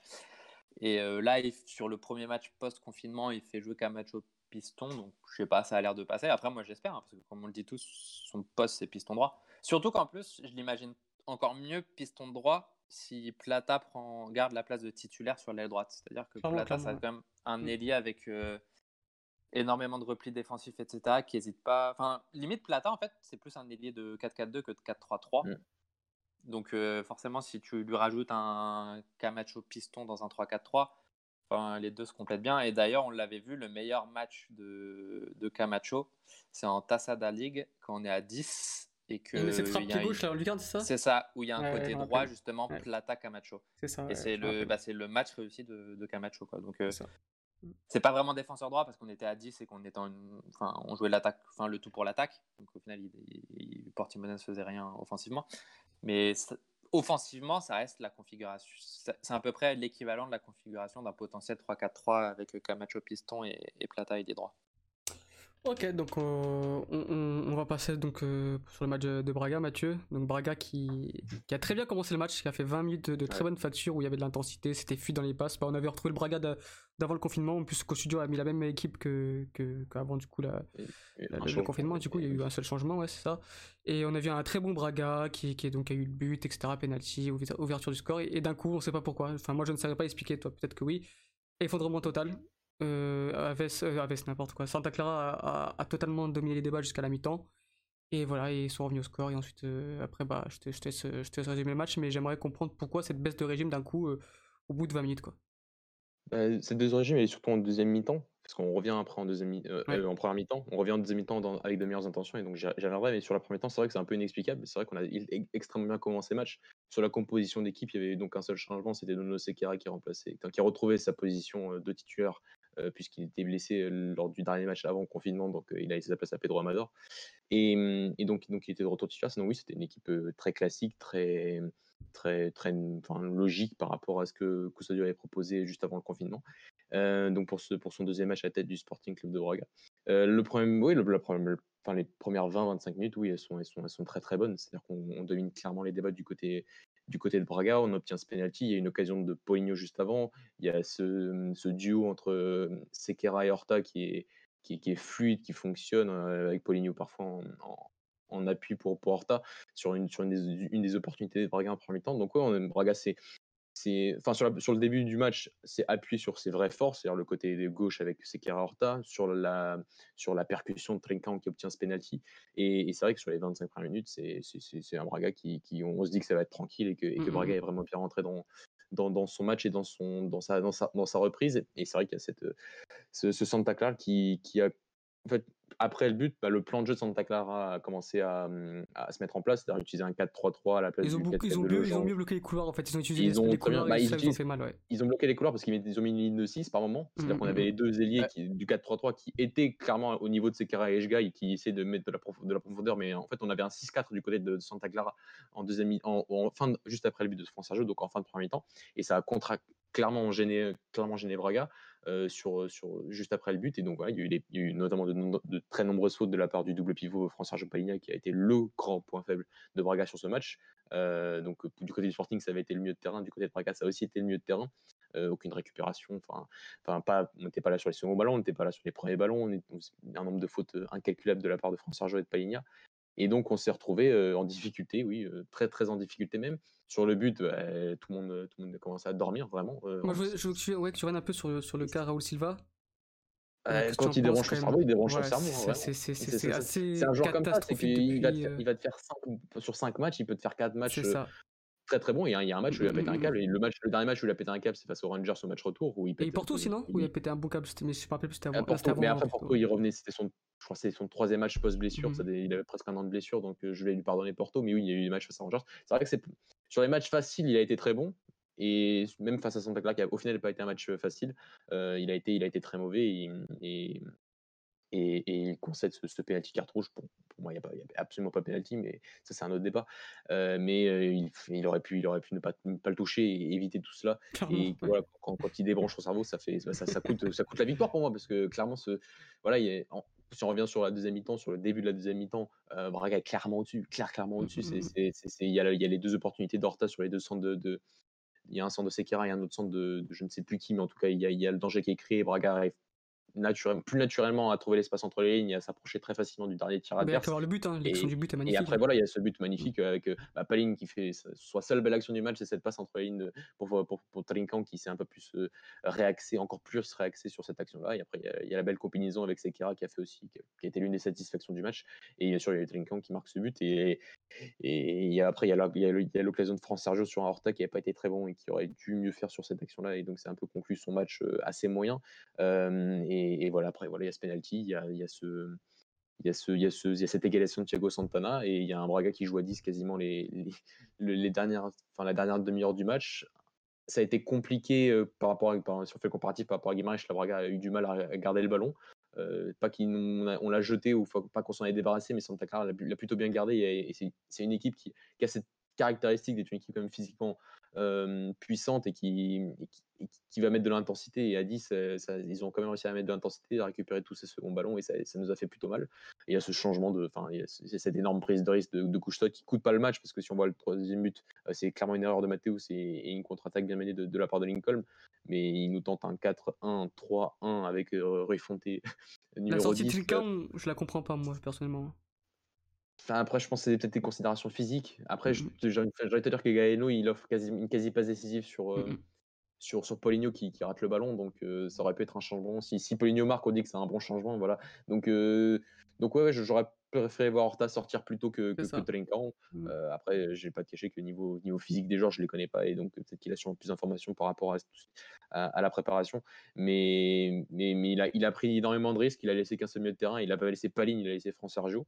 Et, et pourtant, ça, ça, ça a failli marcher parce qu'il y a l'occasion de Paulinho qui, qui est à la fin. Et au final, c'est Santa Clara qui marque. Donc, euh, un peu de malchance. Des facteurs extérieurs qui n'ont pas, qui pas été en faveur de Braga. Est-ce que je suis inquiet Pas totalement. Je trouve que l'équipe a quand même, sur une bonne partie du match, a quand même montré des choses intéressantes, même si le milieu de terrain doit, doit mieux faire et je pense fera mieux au municipal samedi prochain face à Boavista. Mais je suis pas, suis pas spécialement inquiet et, et, et, et surtout dire, à- enfin, dire à Santa Clara qu'ils ont fait quand même un, un très très très bon match euh, tactiquement. Une- ça a, été, ça a été audacieux de mettre cette ligne de 6 en première mi-temps et en deuxième mi-temps, ils ont quand même après le 10, même en étant 11 contre 10, ils n'ont pas lâché, ils ont quand même réussi à, à, à mettre ce but. Donc euh, bravo à eux, c'est une victoire qui, qui, je pense, aurait pu nous revenir, mais qui est méritée pour, pour l'équipe des Açores. J'ai une petite question moi, concernant Trinkan qui a des stats euh, incroyables depuis, depuis qu'il a commencé à tout simplement. Est-ce qu'il n'est pas déjà trop fort pour la Liga NOS Oh, si, si, si, si, si, enfin, voilà, j'ai plus en tête, mais je crois que ça c'est- dépend, c'est- tu vois, ça, ça dépend si, si, enfin, oui, enfin, il y a eu des rumeurs euh, en, en début de confinement comme quoi il pourrait re- être reprêté à Braga euh, la saison prochaine. Moi, j'y crois absolument pas. Et, et même s'il est prêté en Ligue 1, ce sera pour un, pour un, pour un Benfica, pour un Porto, pour un club qui ira en Ligue des Champions. Il faut qu'il joue la Ligue des Champions. Ce, ce- ce garçon-là, il faut qu'il, bien sûr, qu'il peut pas, euh, enfin, il ne peut plus jouer la Ligue 1, c'est seulement l'Europa League pour moi. Donc, euh, donc soit il va, soit il, Il se prépare à jouer 8. Faut qu'il se prépare à jouer 8. ouais, c'est- Barça, a priori, ils veulent le faire jouer 8. cette, cette belle, cette belle bêtise. enfin, après, ils ont peut-être vu des trucs qu'on n'a pas vu. Hein, je sais pas. hein, Enfin, ça fait 4 ans que je le vois, donc moi, j'ai pas vu de qualité pour jouer relayeur. Euh, mais euh, mais c'est pas le problème. C'est de dans cet article de Sport de dire qu'il avait déjà joué relayeur à Braga. Bah, je sais Ça, pas quel match ils ont vu. Ils sont trompés de joueur sûrement. Euh, 10 relayeurs, c'est presque pareil. 10, c'est presque la même chose. Après, après c'est vrai, c'est vrai que il a ce positionnement qu'il faut parfois peut-être un peu, faut, faut peut-être accentuer. Voilà, à l'époque, il rentrait déjà plus intérieur. C'est-à-dire que les schémas de formation sont des schémas généralement plus classiques, c'est du 4-2-3-1, du 4-3-3. Et là, oui, il jouait vraiment euh, ailier de- depuis la droite pour entrer sur son pied gauche. Et là, il faisait, il, faisait- des misères. Euh, là, sur, depuis que Ruben Amorim est arrivé, donc, depuis que lui joue constamment, la plupart du temps du côté de Braga, c'est dans une position quand même plus intérieure. Ça ne veut pas dire qu'il ne va pas chercher la, combinaison avec, euh, avec sur, le côté sur le côté droit, mais il est quand même déjà plus intérieur. Est-ce que ça fait lui un relayeur? Non. Mais bon, ça, je ne sais pas ce qu'ils ont voulu dire par, relayeur. On a, euh, du côté du côté du côté de la Catalogne. Euh, mais oui, par rapport au Talinka, c'est vrai qu'il a des il a, des super stats. Il a des super stats. Je crois qu'il est sur quatre matchs consécutifs en marquant du côté de Braga. Euh, je crois qu'il va bientôt être à 10 buts. Là, j'avoue que j'ai un doute, mais 9-10 buts.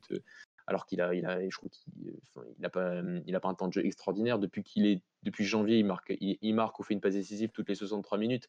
Donc oui, il est, depuis, qu'on- depuis qu'on lui a vraiment laissé le, temps de jeu qu'il mérite, il est, il est excellent et ça me laissera quand même des regrets de me dire qu'on a eu un, un joyau pareil et que, et que Braga n'aura pas n'aura malheureusement pas lutté pour le titre. Je dis pas jouer le titre, mais lutter pour le titre parce que je pense qu'on avait quand même les moyens euh, par rapport à cette euh, première partie de saison qui était quand même malheureusement catastrophique.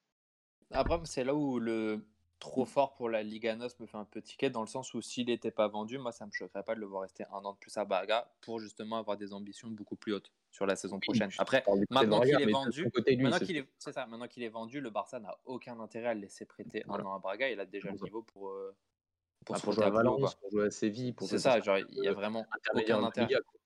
Mais s'il était à Braga, honnêtement, euh, enfin si il n'avait pas été vendu au Barça et qu'il était encore à Braga, bah ça m'aurait pas choqué de le voir justement rester un an de plus. Après ça n'a pas été le cas, bah ça n'a pas été le cas.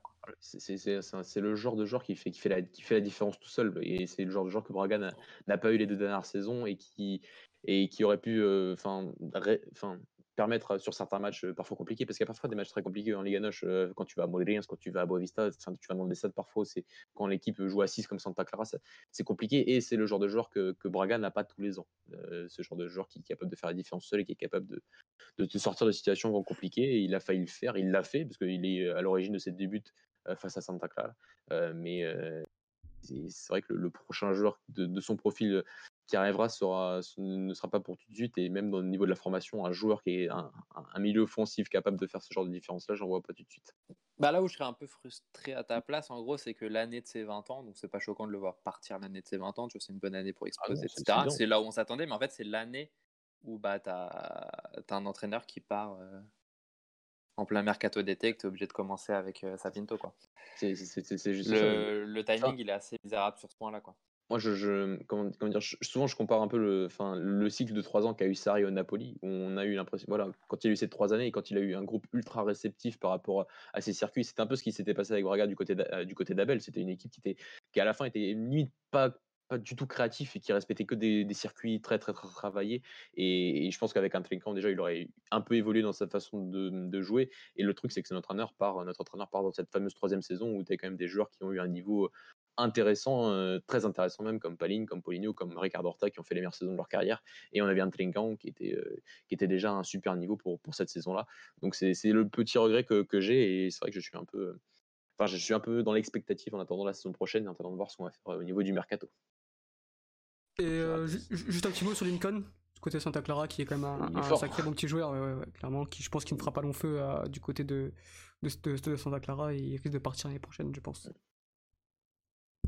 Euh, on peut donc passer au match de, de Benfica, Benfica Tondela, qui a donc le fameux match de Benfica Tondela qui a donc provoqué des incidents après le match malheureusement, donc des, choses auxquelles on n'aime pas aborder, mais bon, il le faut. Mais avant tout, on va parler football, on va parler de, ce, cette piètre prestation de, de, de Benfica face à Tondela 0-0. Donc euh, Benfica qui avait l'occasion de, passer devant Porto euh, après leur défaite du coup contre Famalicão et n'ont pas, eu, euh, n'ont pas eu saisi leur chance. Euh, Dani, qu'est-ce que tu en penses? Qu'est-ce que tu as pensé de cette prestation?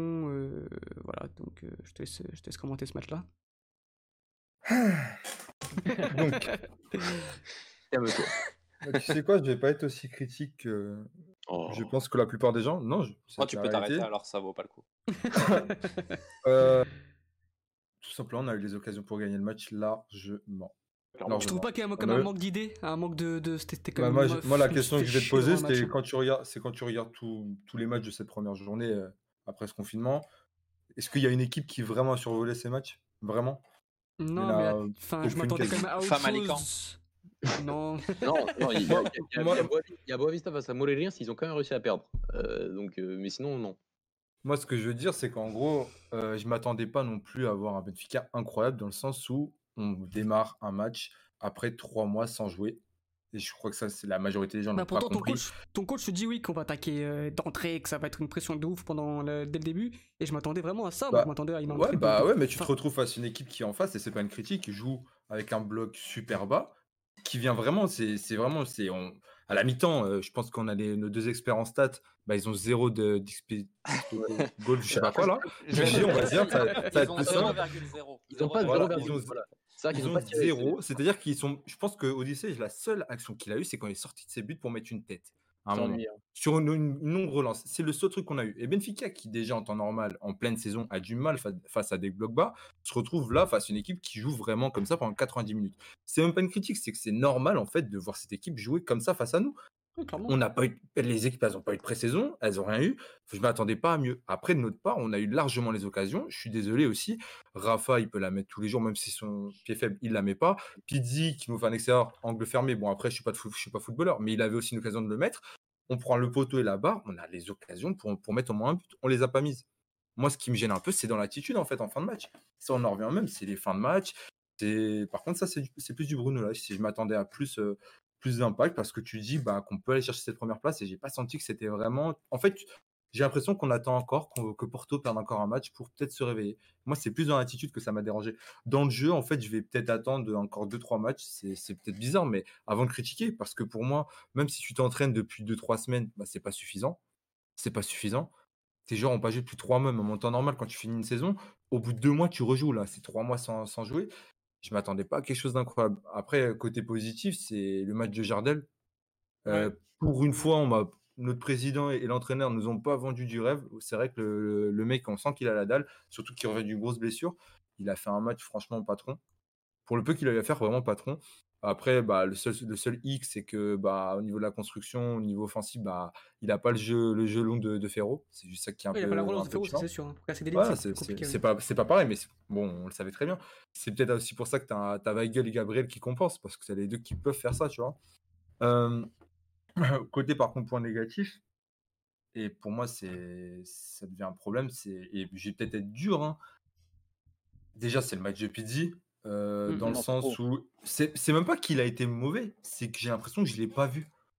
Sincèrement, sur la première mi-temps, il était toujours à l'intérieur du jeu, ou à un moment, je crois que je l'ai vu à gauche, mais sincèrement, je l'ai. Il y a juste son occasion où il est face à Claudio Ramos, il fait son, son, son onglet fermé, je crois que c'est même en deuxième mi-temps, mais j'ai l'impression de ne pas l'avoir vu du match.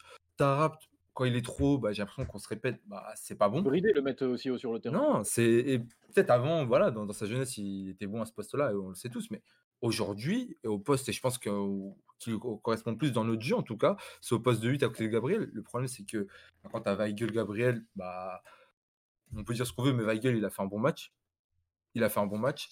Moi, pour moi, j'aurais peut-être plus vu un Chiquinho à côté de Vinicius sur ce match. Pour Moi, de la façon dont jouait Tarap sur ce match, j'aurais préféré voir Chiquinho dans les, Bah les non, moi. Tarab, à ce match-là, moi, un match comme ça, quand t'as une équipe aussi bas, faut mettre, euh, faut mettre 8, quoi. Faut mettre la première relance, faut Voilà, mettre. euh, moi, moi, je, mais moi je le mets ça, 8 et je t'enlève. Moi, pour moi, ça me choque pas de voir ce Weigel sortir. Oui, je voilà, pense ce que va- pour moi, le Weigel, Tarab demande- face, euh, Weigel et Gabriel face à ce genre d'équipe, pour moi, c'était Moi, je trop, pense quoi. que le, moi, moi, je vais me te dire un truc. Je trouve que les changements sont plutôt cohérents. Mhm. J'ai pas trouvé ça. Comment? Il l'a pas mis Non, avant. mais, non, mais ça c'est pareil. ça, pff, il a fait quoi une fois, deux fois? Et man- le truc c'est que maintenant le moindre changement qu'il va faire, on va, on va, on va lui tomber dessus. Non, mais le changement de Diego Souza pour mettre un peu plus de poids au niveau du. Bah, du je trouvais ça cohérent. Oui, trouvé. C'est cohérent. Bah, c'est cohérent parce que Carlos Jesus n'a aucun jeu de tête, donc c'est cohérent, bien sûr. C'est ça. Le fait d'avoir Tu- Seferovic après, bon, bof. Mais Bah ouais, mais après c'est pareil. pas Encore une fois, on, on revient, on revient d'une euh, de trois mois de pause. Tes joueurs physiquement, ils sont pas. Il y, en a qui Oui, peuvent pas tenir 90 d'accord. minutes selon les efforts qu'ils vont faire. Et ça, j'ai l'impression que les gens ne- n'ont pas compris ça. Euh, après, hein, par contre, il y a un joueur, ça devient. et Il y en a peut-être ils vont me trouver dur, mais André Almeida, ça devient vraiment problématique euh, à ce niveau-là. C'est-à-dire que le mec, sincèrement, il te gâte facile deux occasions. Il y a au moins un moment, il y a pendant une minute, sincèrement, sur son côté, sur le peu de choses qu'on fait attendre là, mais, j'ai- mais le mec, il s'est fait foudroyer. Sincèrement, il, le, sur le côté Murillo et tout, il faisait n'importe quoi. Il s'y retrouvait pas. Je- ça, ça me choquait, vraiment, à ce niveau-là, ça me choquait.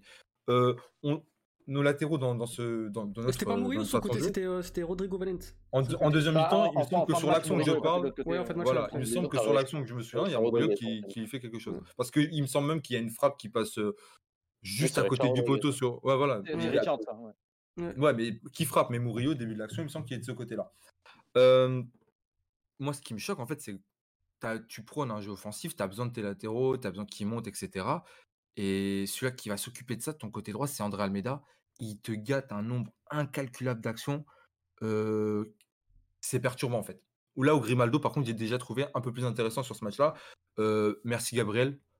Il y en a qui ont peut-être trouvé le match de, dégue- euh, de- le match de Gabriel très dégueulasse, mais Comment? Oui, oui, il perd beaucoup de ballons, surtout sur la deuxième mi-temps, sur euh, ses premières passes, etc. défensive et dans la, dans la- pour Mais- combler l'espace, oui, c'est le meilleur joueur que Donc, C'était euh, impressionnant. Le, si, il y en a, ils se rendaient même pas compte, mais les montées que faisait, euh, faisait Grimaldo, merci Gabriel de se positionner à cet endroit-là, à ce moment-là. Et, et même les passes de mise-espace côté gauche, euh, il y en a vu, Ah oui, il y en avait moins Et 4-5 Grimaldo, il est- mais euh. Grimaldo, je pense qu'il a eu une goal pendant 90 minutes parce que ça faisait un moment qu'il n'avait pas de ballon comme ça, je te le dis sincèrement. mais, mais c'est Grimaldo, mais Grimaldo va, va- va toujours mieux défensivement quand il y a Gabriel à côté. de Ah oui. euh, Euh, et, il là, et, et là, il est Jardel qui était solide, là, il, a plus, il peut euh, prendre un jeu offensif plus intéressant.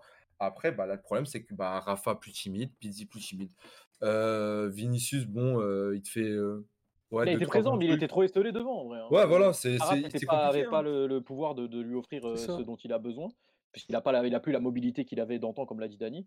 Euh, donc euh, Vinicius, malgré euh, le fait qu'il soit esselé, on l'a quand même vu, il s'est quand même procuré quelques occasions, malheureusement c'est pas rentré, mais je pense que, il- comme il a dit Dani, un, un Chiquinho lui aurait clairement plus apporté.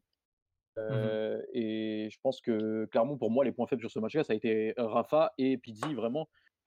Pizzi, comme l'a dit Dani, Rafa, on n'en a pas parlé, mais il était vraiment dans un jour sans. C'est les jours où il, il rate des contrôles, il rate des passes et il fait que râler, que se plaindre à l'arbitre. Et, et c'était vraiment un jour sans. Et on a vu clairement la différence dans le jeu. hein. Euh, après, pour. J'ai une euh, question pour toi, Dani.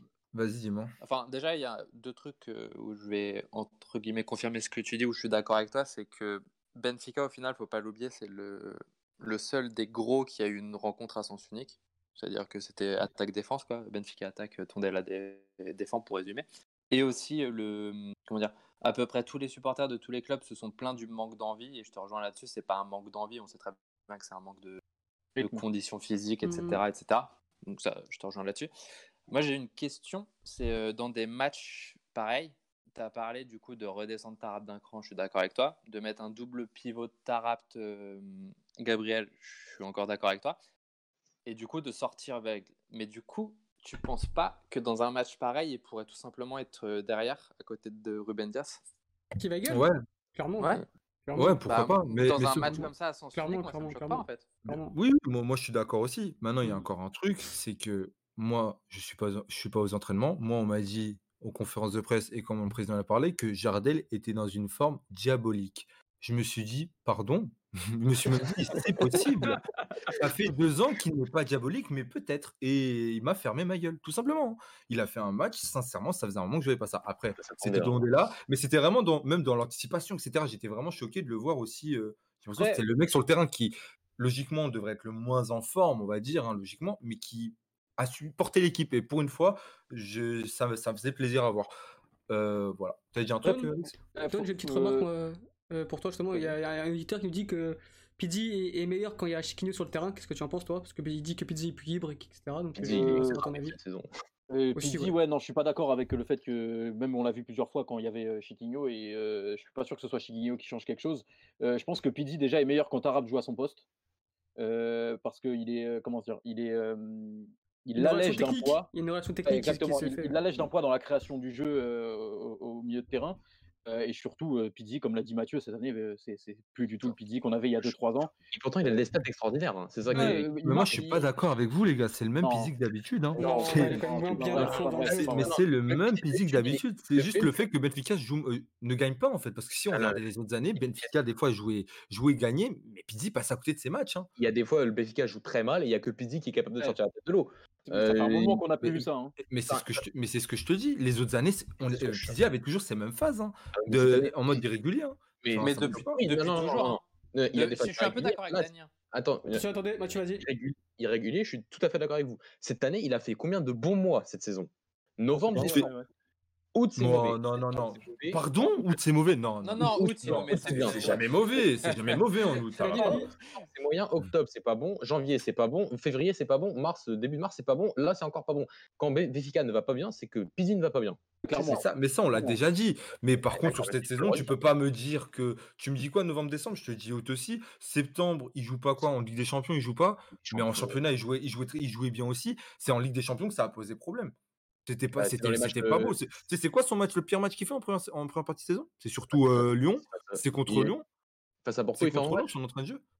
Contre Porto, c'est pas. Il fait un- il- mais qui fait pas un bon, qui a fait un bon Ah match oui, surtout contre Porto? Elle est là la question. Qui? Le- Parce que là, Vas-y, Non, vas-y, mais je vas-y. suis- non, j'allais dire contre Porto, c'est pas un problème que tu dis, c'est l'équipe globalement, c'est concession qui mange l'âge. C'est tout. Ouais, c'est un- une victoire tactique. C'est, tactiquement que moi, que, pour comment ça se décide.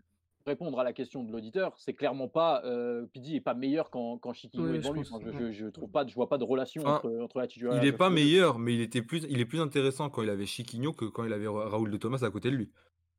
Et juste ce match à Boulogne quand, quand Chiquinho il change, quand, quand il rentre, j'ai l'impression que Pizzi c'est, ben, il parle le même football, donc c'est plus intéressant. Après non, je pense que Pizzi, il a pas besoin de ça non plus. Je pense que Pizzi c'est, c'est, c'est, c'est Pizzi, c'est-à-dire que quand il veut, veut, ça ouais, peut c'est être un joueur incroyable, et quand, quand il veut, ça peut être un truc, c'est horrible. Le Mais, problème au mm, niveau de la création, ça a été vraiment que Tarab soit positionné un cran au-dessus et du coup, en fait, il a plus cette euh, faculté à casser les lignes en partant de derrière Mhm. et on perd cl- clairement à la création du Ouais. jeu et, euh, et ça, ça manque terriblement. On bute sur un mur après à partir de là, en fait. Ouais, clairement, clairement. Après, Après- je me- tu sais pas, après le truc c'est pareil, c'est quand Bruno Lage il prépare la rencontre, est-ce qu'il s'attend à avoir un bloc aussi bas euh, Parce que sincèrement, euh, je Bah, pensais c'est pas inquiétant dans ce cas, affronter, non euh, Dans ce cas, c'est inquiétant si tu. si Ouais, c'est inquiétant, mais c'est c'est- le problème de le problème de l'âge, c'est que toujours c'est contre ce genre d'équipe qu'il a le plus de mal en Ouais, fait. mais justement, ça va faire quand même. C'est- Ça c'est peut la être coûter titre, tu vois, c'est- c'est c'est important, je pense. Ah, que- peut-être. Tu vois, c'est. Peut-être, Attends, mais comme je te là, dis, C'est c'est janvier c'est comme ça, tu vois. c'est- Par contre, Ouais, je, mais- je suis pas, je suis pas forcément d'accord hein, avec. Avant le début de match, moi, je m'attendais pas à ce qu'il y ait un bus de Tondela. Un Tondela cette C'est année. ce que je te dis, moi, pour c'est- moi- c'est- pour moi, je c'est m'attendais une pas à bonne ça, équipe Tondela cette année.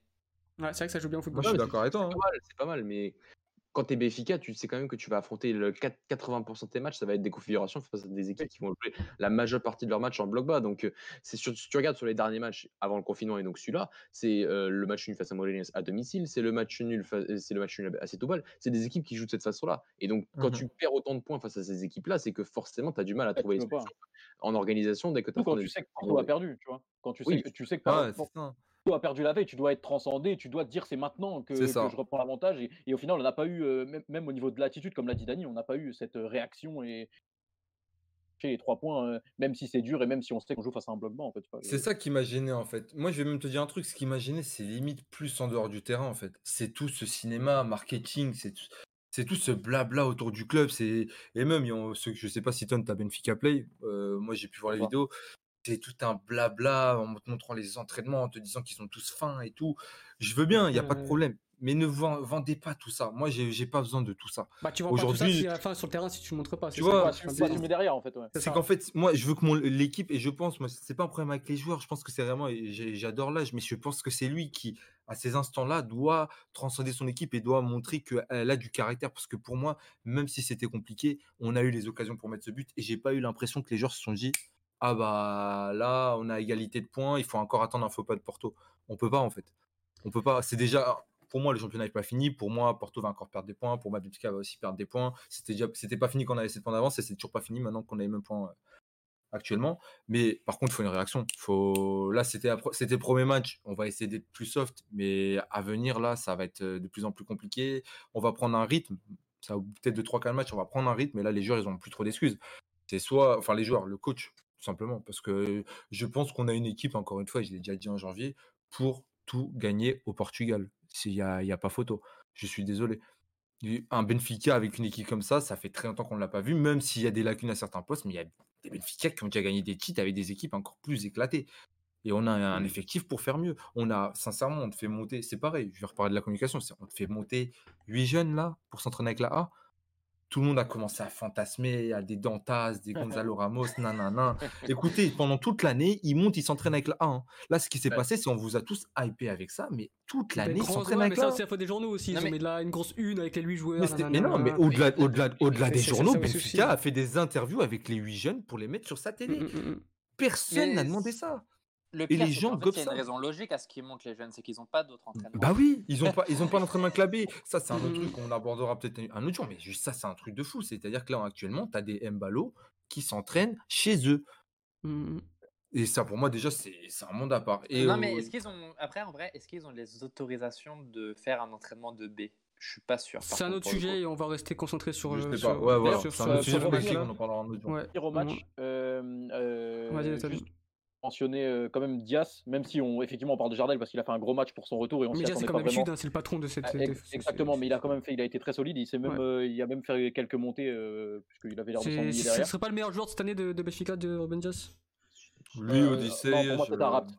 Ouais, t'as Euh, Sans, Ah, sans Odysseas, mais pour moi c'est Arabe, vraiment euh, indiscutable. Et à son poste, évidemment. Donc, Et, euh, ouais, du coup, euh, parler de Diaz et Almeida, comme Mm. l'a dit Dani, euh, catastrophique encore une fois. Enfin, moi j'en peux plus, mais ça fait un moment que je le dis. Euh, et Jardel, bonne surprise, même si c'est peut-être qu'on était mal habitué avec Ferro, qui était vraiment, vraiment, vraiment mauvais sur vrai. les derniers matchs. vrai, Euh, et du coup, ça fait plaisir de voir deux défenseurs à peu près bons, jusqu'à ce que Jardel refasse une boulette euh, comme il en a le secret. Euh, C'était assez satisfaisant défensivement, et même si on n'avait pas une équipe en face qui attaquait, qui attaquait de fou. Et d'ailleurs, juste avant de rendre la parole, pour parler de Tondela un peu, il y a eu des choses qui ont été quand même assez bien faites, même si effectivement ça jouait très bas. Ça a quand même essayé de ressortir balle au pied, et euh, João Ils Pedro ont a pas fait n'importe quoi. hein. Ils pas Ah, fait Non, non, du tout, carrément- du tout, du tout. Ouais. carrément omniprésent Joao Pedro, que ce soit en Ah première ou en bon. deuxième mi-temps. À la récupération, en sortie de balle, Pépelou l'a très bien, euh, l'a très bien épaulé. Euh, franchement, ça a été une belle prestation avec leur force évidemment. Euh, et je pense qu'ils n'ont pas démérité non plus de, de- démériter leur point, le point qu'ils ont ramené d'Ardouche. Euh, et mention spéciale aussi à leur défense centrale qui a été très solide. Voilà, c'est tout ce que je peux dire. On est là, mais il faut le, il faut le souligner. Il faut le dire, t'as eu raison. Et match nul qui a... On va passer quand même au sujet, bah, un sujet important qui- qu'il faut évoquer, Dani, à part si tu as quelque chose à rajouter sur le match. Euh, Mais- Juste un petit truc, je suis content d'avoir vu Jota. Je pense Oui. que c'est ce que le match demandait. Euh, je suis content aussi de l'entrée qu'il a fait. C'est pas incroyable, hein, mais c'est déjà bien mieux de ce qu'on voyait avant. Je pense que tu es d'accord Il avec a moi. tenté des quand- quand choses, tu ouais, il a tenté des joueurs- Quand choses. tu connais les joueurs, c'est déjà pas mal. Mhm. Euh, et j'espère que ça va continuer comme ça. J'espère qu'il va pouvoir enchaîner des matchs. Surtout que là, il va y avoir cinq changements à C'est partir de ça. maintenant, donc, euh, donc, euh, il aura plus de Et, hein. et ça, et ça, juste petite parenthèse par rapport à ça, euh, j'espère vraiment que je vais pas entendre des supporters réclamer cinq changements parce que là, ça va vraiment m'inquiéter énormément. Vraiment, ça va me faire Non, peur. mais Il on espère, ouais, on- rentrer on espère, Jota euh, on- et, et les trois non mais c'est vrai qu'on mais- euh, espère voir de, de- de- plus souvent Jota qui il a besoin d'enchaîner de temps de jeu il a son entrée même si c'était pas excellent c'est clair qu'il a eu des déchets etc mais ouais il a, il a, il a, il a apporté un peu plus de peps et il a apporté quelque chose que qu'on n'a pas dans cette équipe de Fika c'est-à-dire de la percussion. Il y a que Rafa et Tarap quand il joue un peu plus bas. Mais du coup c'est vrai que j'ai bien aimé son entrée. J'espère le voir un beau- beaucoup plus de temps euh, dans les prochains matchs. Si vous avez quelque chose d'autre à rajouter les gars avant de passer au sujet suivant. Je- Euh, juste un truc. Deux expected goals à 0. Ouais Les stats euh, Daniel Evolé, c'est deux expected goals à 0, virgule quasiment rien. Voilà. Techniquement, On a, fait- on a déjà fait des pires matchs. La frappe t'es elle était belle. vas-y Mathieu Comment Mathieu Non, non, sur, euh, sur revenir sur, sur le Capizzi, et aussi sur le Capizzi et Cadrafa, c'est vrai que c'est quand même assez. Enfin, quand tu as ces deux joueurs-là qui sont quand même peut-être des. Enfin, deux joueurs d'un niveau de créativité euh, assez extraordinaire, tu sens quand même très fortement que quand eux ne sont pas bons, ben, Fika n'y arrive absolument pas. Et c'est forcément face à ces genres de, de blocs, euh, très bas, comme l'a montré Tondel, notamment en première mi-temps et même sur, sur la deuxième mi-temps, que, que quand eux ne sont pas là, ça, ça devient très vite compliqué. Et euh, je voulais parler un, un peu avec Dani de la, de la rentrée de Diego Souza, qui a quand même peut-être été le meilleur attaquant de, de Benfica sur le match au, au final, parce qu'il obtient de, meilleures occasions et, et c'est le jeu de- son, son, son fameux jeu de tête. Enfin, il arrive à faire que ça en ce moment, mais euh, il arrive à le faire plutôt, plutôt efficacement. Et c'est vrai qu'il aurait pu apporter cette victoire à Benfica euh, dans les derniers instants du match. victoire qui n'a pas eu lieu Donc euh, victoire qui n'a pas eu lieu, match nul qui a provoqué euh, qui a provoqué la, colère des supporters. Donc juste après le match, on a vu des supporters entre guillemets qui ont caillassé le, le but de Benfica, ce qui a provoqué donc une blessure à l'œil pour euh, Zivkovic et euh, une blessure je ne sais où mais qui est à, à Weigel qui, qui est donc euh, les deux ont filé à l'hôpital direct après. Euh, on va y revenir, c'est pas forcément un sujet qui, qui me plaît parce que ça ne concerne pas le foot, mais c'est important de, de l'aborder. Euh, voilà, c'est scandaleux, c'est n'importe quoi. Euh, J'ai pas de mots, moi, pour ça, c'est pas du foot. Je vais bien comprendre, je comprends la colère des supporters. Moi, je suis supporter et, et quand mon équipe perd et quand mon équipe a l'occasion de passer devant et qu'il ne le fait pas, je suis très en colère. Mais Tu peux insulter. devant. Oui, non, mais j'ai une époque, moi j'ai eu une époque où on a joué le maintien et j'ai, j'ai, j'ai, enfin, je suis supporter du PSG du coup pour ceux qui ne savent pas, mais j'étais trop colère, j'ai insulté les supporters, les joueurs, etc. Mais de là à les caillasser tes propres joueurs, te blesser tes propres joueurs, et ensuite sur les réseaux de, de cautionner ça, moi je trouve ça scandaleux. Et je voulais avoir votre, votre mot là-dessus. Je, bah, Tone ou Dani, si quelqu'un veut commencer. Ensuite les autres, bien évidemment, on Je pourra. peux commencer rapidement, mais je pense que, je pense Tom. que Dany est d'accord avec moi. Euh, bah, on condamne évidemment ce qui s'est passé. Alors évidemment, euh, on n'est pas bon en ce moment. Évidemment, on est en colère contre notre équipe et on, on réclame beaucoup plus que ce que ce qu'on nous donne. Euh, mais c'est juste inadmissible de faire ça. Moi personnellement, ça me dégoûte limite. Euh, Mhm. Et même si, euh, alors à la limite, si on venait de perdre 15 matchs de suite en, en- en prenant 2-0 contre Tonnerre ou quoi, là en l'occurrence, on fait match nul. Porto a perdu la veille. Euh, évidemment, ils ont l'avantage, euh, ils ont l'avantage parce qu'ils sont devant au classement, mais on est à égalité de points. Je veux dire, rien n'est joué. C'est pas. Mais c'est ça, moment, moi, c'est la question que je te pose, Voilà. que je pose. En fait, Tone, c'est. Imagine, tu... enfin, ça n'ira jamais parce que Benfica est bien trop au-dessus, le championnat portugais. Mais putain, si vous jouez le maintien, c'est quoi Vous allez tuer un joueur C'est ça, moi, c'est ça, c'est que je me pose. C'est que je pour un je match nul, vous blessez des joueurs. Alors, pour un maintien, vous faites quoi? Vous vous, vous, vous attendez, vous le tuez, en fait. les gens vont trop loin et euh, c'est c'est- franchement, c'est j'ai juste pas de mots pour expliquer ça. Évidemment, on condamne. Évidemment, on veut pas revoir ce genre de choses. Je sais pas ce qu'en pense Dany, mais, euh, mais surtout dans une situation où euh, finalement, ok, on n'est pas bon depuis un moment, mais il n'y a pas non plus euh, je sais pas, le, le bateau n'est pas en train de couler complètement. On a égalité de points. Euh, rien n'est joué encore. Il reste beaucoup de matchs. C'est pas le moment d'aller traumatiser un joueur qui a déjà vécu un, un attentat en Allemagne et, et exploser l'œil d'un autre joueur qui joue pas depuis un moment. Genre, ça n'a aucun sens et vraiment, ça me dégoûte. Voilà, c'est tout ce que j'avais à dire là-dessus. Dani, quelque chose à rajouter? Oh, pff, moi j'ai fait un article dessus, donc je pense que euh, disponible sur le site euh, golasso.fr. Du flex. Euh, La promo. qui a plus de vues que Sleazy. Euh, non, si je dois. pff, Franchement, si... déjà, si je parle juste de ce qu'ils ont fait, déjà, pour moi, c'est pas normal. Bah, c'est- déjà, ça, c'est une base. Mais il y a un truc. Si vous le faites, on a perdu 7 points avant le confinement. Ouais, clairement. On, s'est- on a fait un match contre Setoubal, mais Starfoula. Et, et, et, Setou- et Setoubal, c'est à côté de Lisbonne. Expliquez-moi. Comment, mais comment vous êtes dit, après le confinement, on peut pas aller au stade déjà, il n'y a pas de supporters, on envoie nos écharpes, nanana, moi j'envoie limite une tasse de café de Benfica au stade pour qu'ils soient contents. Comment Il y a au moins 30 mecs qui se sont dit, on va les attendre, nous, Charles, et on va les caillasser. En- alors qu'on vient de sortir de confinement, parce que je rappelle que voilà, on est en période de co- Covid-19, Ouais. tout ça. euh, c'est c'est- c'est assez fun, tu vois. Mais il y a 30 mecs qui se sont dit, on va se retrouver. Je dis 30, hein, parce que j'ai l'impression que j'étais massif quand même. Et on va caillasser le bus. Je me demande à quel- Après, tu cherches de la logique là où chez nous, ça arrivait trois jours avant. une- Ouais, non, c'est mais vrai que vous- voilà. euh, mais tu vois, mais j'allais j'allais comparer avec ça. J'allais comparer avec ça. J'allais la dire. logique, faut pas la Plus chercher. J'allais- pour des miracles. tu vois. j'a- Et il y a des mecs qui se sont dit, on va rentrer au niveau des résidences de Benfica. Déjà, il y a un autre truc que je comprends pas, c'est comment ils ont pu, ils ont fait pour rentrer, parce que normalement il y a une sécurité l'endroit où ils habitent. Hein. Déjà, ça, j'ai pas capté. Et les mecs se sont amusés à taguer les maisons des joueurs. Et ma, ma question, c'est qu'est-ce que tu attends en faisant ça? Est-ce que tu te dis, le joueur, il va rentrer, il va faire Ah, Il va, il va se réveiller, genre. ah, Dire, Pizzi, ah, euh. Non, mais surtout, Pizzi, quand il se dit quoi? Pizzi, un Filuda, ok, stage à visa. Ah, bon, on m'a averti. Bon, bah c'est bon. J'ai marqué 3 buts au prochain match. Et il y a des mecs, j'ai lu des mecs, j'ai même pas cité parce que j'ai lu des mecs dire bah si, euh, bah si il marque, on pourra dire que c'est grâce à ça. D'accord. Ok. Mais ça, bon, bah frère, mais. Ouais, mais. Ah, mais J'ai vu des mecs dire c'est mérité pour. Zivkovic, moi à partir de là, tu, tu, tu dis que c'est- Ah non, mais ah, le cas Zivkovic, c'est encore mieux. C'est-à-dire C'est- qu'en fait, là, les mecs, ils sont en train de, de s'acharner sur les joueurs. Et, et Zivkovic, c'est mérité parce qu'il ne respecte pas le club. Qu'est-ce qu'il a fait, Zivkovic moi, moi, je vais vous dire un truc. Moi, ça, le cas Zivkovic, c'est voilà, c'est c'est dommage. Mais qu'est-ce qu'il a fait pour pas respecter le joueur? Le mec qui va aux entraînements, le mec, bah, il- apparemment, ce que, selon ce qu'a dit, ce qu'a dit Bruno Lage, bah, il a plus, il donne plus le- la même envie qu'il lui donnait au début. Donc, bah, il joue pas. Bah, ok, bah, il joue là, en pas. fait. C'est c'est sa sanction, il ne joue pas. Ça Je pense pas que lui, ouais. ça l'amuse. Il, ouais. il a un salaire. Ah, mais il, il profite de l'argent. Pardon? C'est qui, qui lui a fait son contrat? C'est lui qui a, qui a décidé de faire euh, la durée du contrat et son salaire? C'est pas lui. hein. Le président lui a donné une durée de contrat. Il a signé. Tu veux m'envoyer en Grèce? J'ai pas envie. J'ai le droit. J'ai mon contrat. Fin. Bah, si- sinon, il lui paye son contrat et part en Grèce. hein. Mais c'est ça en fait. S'il y a un problème, il faut arrêter d'essayer d'a- d'a- Ouais, d'avoir. faites une, faites une cagnotte litchi, envoyez pas des cailloux. Hein. Ah, C'est- ça en fait. Mais pour moi, c'est juste ça. Ça me dépasse. vraiment. Donc, si- si euh, on attendait quelque chose par rapport à ça, je trouve que c'est zéro. Il n'y aura rien. Enfin, en fait, moi, je trouve que c'était inutile. En fait, le moment où on doit être le plus solidaire, c'est le pire moment doit- en fait pour ça. c'était inutile. Déjà, qu'en en temps normal, c'est pas normal, mais là, c'est le pire moment. Et il y a un truc, et je pense que Jordan, il va me, il va, me- il va me rejoindre. Sincèrement, si les, si, les 30, si les 30 mecs ou plus, ils auraient envoyé tous un caillou dans le crâne des joueurs, on aurait eu un cas à couchette numéro 2.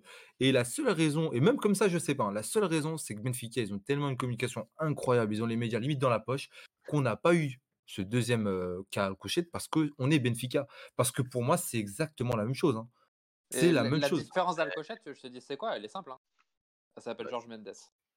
C'est-à-dire Ouais, que tous les ouais, joueurs ouais, qui sont partis pas. sont partis via Georges Mais Mendes. toi, tu mets Georges Mendes à toutes les sauces aussi, mais- frère. Ça y est, Ah mais c'est vrai que j'ai vu Georges Mendes courir dans le troupeau. Putain, il a rage avec Georges mais- Mendes, frère, à toutes les sauces, mais- frère. Non, mais il y a- est-ce qu'il y a un joueur qui n'est, il y a un joueur qui n'est pas parti, enfin qui n'a pas fait sa lettre de résiliation via Georges Mendes, c'est le mec qui a pris cher comme Zivkovic. C'est Bas Dost. Toutes les autres personnes, c'est Georges Mendes qui a fait qui a fait la résiliation, faut le savoir. Et toutes les autres personnes sont parties via te Mendes dans des clubs de Georges Mendes, etc. Sinon, Tout personne n'est parti. Georges Mendes.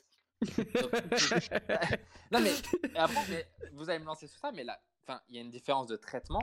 Moi, je trouve ça scandaleux et je vais venir sur un point très précis. Pourquoi Il faut vraiment qu'on me réponde. Pourquoi Vieira n'endosse zéro responsabilité? C'est-à-dire qu'un mec, Euh, c'est pas vrai parce qu'il a- il y a un communiqué, il y a, il y a un communiqué qui a dit que et puis après de toute façon Weigel et Zivkovic ils ont mis un post Instagram disant que c'est pas grave et vive Ah, en lui. Oui, de toute façon, tout va bien, mais tout va bien. c'est scandaleux parce qu'on a un président qui a qui assume d'avoir des claques sans leader illégal, etc. Et après, du coup, bah forcément, t'as pas de leader, etc., etc. Quand il se Non, passe il l'assume événements pas, comme ça, tu retombes sur qui? Mais il assume Donc pas, déjà, de C'est base, ça Il les assume pas, justement. Il les assume pas, Jordan. de, voilà, de base, t'autorises ça déjà, tu permets ça. Ensuite, l'ultra-violence, etc., dont on parle dans le championnat portugais depuis des années, des années, des années, elle n'a jamais été condamnée. C'est-à-dire que tu peux faire des chants sur des assassinats, ça n'a pas été condamné. Ça fait 20 ans qu'il y a des chants sur des assassinats, ils ne sont pas condamnés. Il y, a des, il y a des supporters qui meurent dans des bagarres, dans des guet-apens, c'est pas condamné non plus. À un moment, enfin, tu laisses passer de l'ultra-violence, tu laisses des groupes illégaux sans leader pour qu'après il se passe des choses pareilles où il y ait personne qui puisse assumer. Et derrière, quand ça se passe, t'es pas responsable. Bah non, il y a un moment, faut mettre des responsables. C'est pas, c'est certainement pas le seul responsable. j'ai Pas, c'est pas lui qui est parti lancer des cailloux, mais il fait des Mendes. Mais, Genre, mais- C'est Jordan. Jordan, mais- Jordan- on trouve jamais Attends. de responsable au Portugal, dis-moi. Ah si, on en a trouvé un il y a Portugal, deux tu Bah, chez nous, on en a, trou- chez nous, on en a trouvé pendant trois ans jusqu'au temps que Ah oui. finalement, c'est pas lui. Bah oui, c'est ça le pro- c'est ça, c'est ça, le- c'est ça le pire en plus. Bah, ça reste dans la finalité, c'est que je te dis qu'on trouve jamais de responsable. En vrai, on trouve toujours un soi-disant responsable, mais à chaque fois, il n'y a jamais de. Enfin, ça finit pas sur un non-lieu parce que je pense qu'il y a quand même des, des sanctions il y a des gens qui prennent, mais le il n'y a responsable, rien à la fin, tu sais très bien. Vas-y, Louis, vas-y. Tu, tu Bah. sais très bien, à la fin, il n'y a rien du tout. Genre, même quand j'ai, je parle pour mon côté, les super ont attaqué plusieurs fois la direction, etc. Il n'y a jamais rien au bout. Ouais, mais au final, c'est- trop, c'est trop. c'est- Enfin, c'est- je vais pas dire que c'est dans nos mœurs au niveau du foot, mais limite, tu vois. On a toujours c'est ancré, hein, tu peux manifesté avec. euh, c'est c'est vachement ancré. On a toujours Bah, manifesté avec énormément nous- de violence au Portugal. Je suis désolé, mais chez nous, il s'est passé ça. C'est devenu le jour le plus noir de l'histoire du Portugais, de l'histoire du sport portugais, alors qu'il y a déjà eu des morts dans des tribunes, dans des stades de sûr. foot. Bien sûr. Il y a déjà eu des morts dans des tribunes, dans des stades de foot, de- de- dans les tribunes. C'est-à-dire qu'un père de famille vient avec ses enfants, il ressort pas du stade, il est mort. Et Mm, mm, mm. Ils ont quand Après- même dit que Alcochette, c'est le jour le plus noir de l'histoire du sport portugais. Après, Jordi, je sais pas si tu es d'accord avec moi, mais on peut dire quand même merci CMTV parce que franchement, Oui, niveau propagande, niveau mise en scène, on est vraiment au top du top avec eux. On a un Ça, pour- avec pour- Georges pour te Mendes faire passer ça, CMTV, ils adorent, ils adorent. Non, mais je, je vous dis sincèrement, c'est un problème sociétal, c'est-à-dire que c'est vraiment culturel. Il n'y a qu'au Portugal qu'on peut voir ça. Je pense sincèrement qu'il n'y a qu'au Portugal qu'on peut voir ça parce que ça, plus CMTV, je vous dis sincèrement, parce que CMTV, je pense qu'on se rend pas compte, mais ça te fait croire qu'au Portugal, c'est un pays de terreur? Déjà, juste en temps normal, hein, si on enlève le foot. Mais alors, quand il se passe des trucs comme ça, mais waouh! C'est ve- venez, l'audience arrive, venez, on va, on va alimenter ça. ça. Mais ça marche en plus. Je pense pas que ça arrive ça que marche. au Portugal. Je pense pas que ça arrive que au Portugal, mais c'est que au Portugal où on déresponsabilise la chose. Mais c'est ce que je te dis, Genre, c'est qu'on peut- on euh, voit ça qu'au Portugal, c'est-à-dire que les trucs comme ça, bah, ça Ah, passe crème. Je pensais que tu disais ce genre d'action. Non, genre d'action, ça reste. Non, quand genre même, euh, globalement, genre dans comment ça, se, comment ça se déroule, etc. Maintenant, pour en revenir au débat principal, ma question aux gens qui, euh, qui ont fait ça, c'était aussi, du coup, vu qu'on voulait que Benfica gagne, etc., est-ce que ça vous dirait pas juste de peut-être allumer votre télé, outre les matchs, et de regarder juste ce que dit notre président? Et juste l'interview, la première interview, elle est incroyable. Et de se dire, peut-être le responsable, il est ailleurs. En deux ans, on a quand même eu droit à un choix de- d'entraîneur parce que il a rêvé et il s'est dit, ah, on va garder Victoria.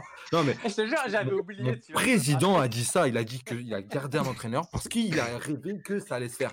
Et c'est passé crème. Ça Ah, a non, mais posé aucun problème. En vrai, t'as raison, Dani, parce que ça, ça fait un an et demi et c'est complètement sorti de ma tête. Alors mais que c'est le le plus lunaire de incroyable. Mais c'est incroyable de dire ça et que ça passe. Et là, il n'y a pas longtemps, il y a eu tout un, un blabla David Luiz. Et là, on a eu tout le monde en mode Waouh, il va revenir. Nanana. Ils ont juste regardé la une. hein. Tu lis, tu lis l'interview complète. Il a, à aucun moment, il dit qu'il revient.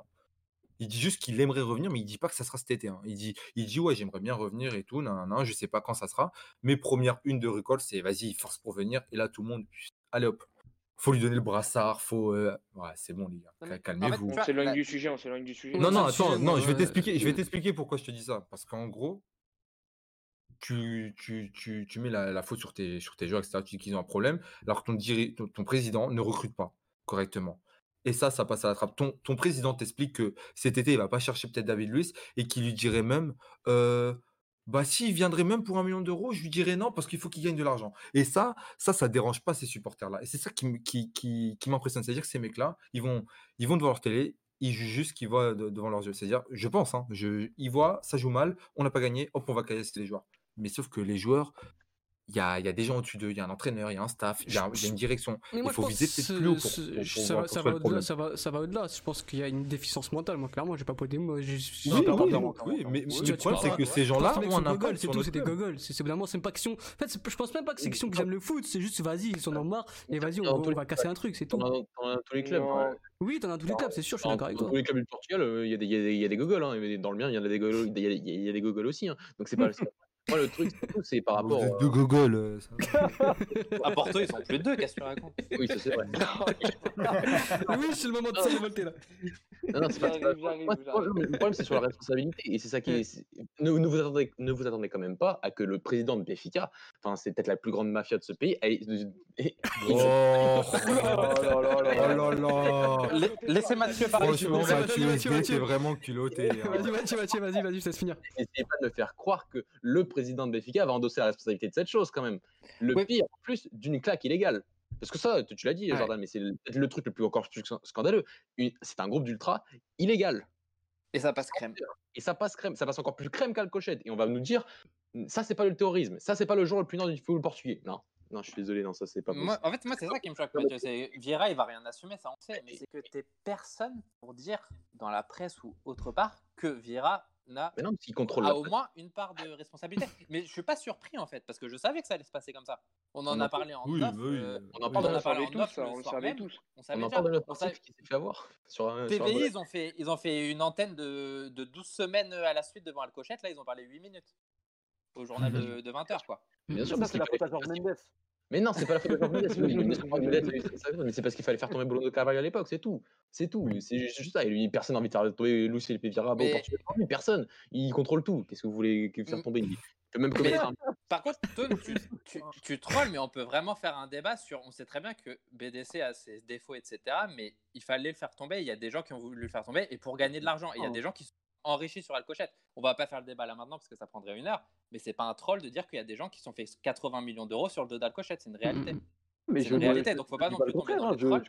Il y a Quand des gens je qui se je dis que je dis ça parce que je sais que tu détestes Georges Mendes. Évidemment, Oui. c'est une catastrophe ce qui s'est passé, et évidemment, c'est pas moins pire que ce qui s'est passé à question. après, Moi- je veux même pas faire de la hiérarchie parce que par exemple, il y a... c'est pas un par concours exemple- de celui qui a la plus grosse. Hein. euh, Non, mais par exemple, c'est ridicule en fait. Zivkovic a zéro raison de résilier ou je sais pas quoi. Moi, justement, il n'y a pas de raison de résilier parce que t'as pas, comment dire, le club en lui-même n'est pas responsable de la chose, etc. Et tes gogoles, tu pourras jamais contrôler complètement tes gogoles. Après, Vieira a une part de responsabilité pour qu'il y ait moins de chances que ça arrive, en fait. mais le risque zéro n'existe pas. C'est-à-dire, demain, s'il y a quelqu'un qui veut aller casser la gueule de Neymar, il va casser la gueule de Neymar. en Ah, fait. Après, il y a Moi, un les truc. gars, moi, Euh, juste après, je vais te lancer, euh, Louis, parce que j'ai justement une question pour toi. C'est, je voudrais juste rétablir une petite vérité, c'est que moi, par exemple, j'ai dit ces gens et à aucun moment j'ai dit ultra, parce que faut, faut pas tout mélanger. Je Bien pense sûr. pas que tous les ultras. Bah, euh, soient réunis, parce que justement, c'est totalement faux. Je pense vraiment que c'est 30 mecs qui fassent partie d'un groupe d'ultra ou pas, c'est pas un problème, mais qui ont fait ça. Donc pour moi, c'est des gens, c'est pas les ultras. Parce que Mm, moi, mm, j'en connais, et même si des fois il y en a qui sont cons, il y en a qui sont gentils, mais je j'ai jamais entendu, ouais, venez à la fin du match, on va les caillasser. Voilà, peut-être que ça arrive, mais moi, en tout cas, de ce Mmh, que je connais, j'en ai, de- pas vu. Euh, sur les réseaux, Euh, oui, mais euh, sur les des réseaux, c'est une chose. Dans la vraie vie, c'est autre chose. Après, ma question là, c'est pour lui. On en a parlé en off. Tu dis pas que tu cautionnes ça, mais tu dis que tu peux comprendre la raison. Genre en mode le fait ouais, de peut-être vouloir faire passer un message ou autre. J'aimerais juste que ouais. bah, Alors, tu développes. je vais, je vais, ouais, je vais mettre des guillemets quand même parce que sinon on va me taper sur les doigts. Mais j'ai envie de dire que c'est les risques du métier. Si, si Mais vous non, voyez ce que je veux dire. Parce que tu joues Attends, attends, faire finir, Vas-y, finir, laissez-le finir, Je m'explique. Même si c'est désolant à dire, hein, c'est, je, je, je vous l'accorde, mais ça reste un sport populaire.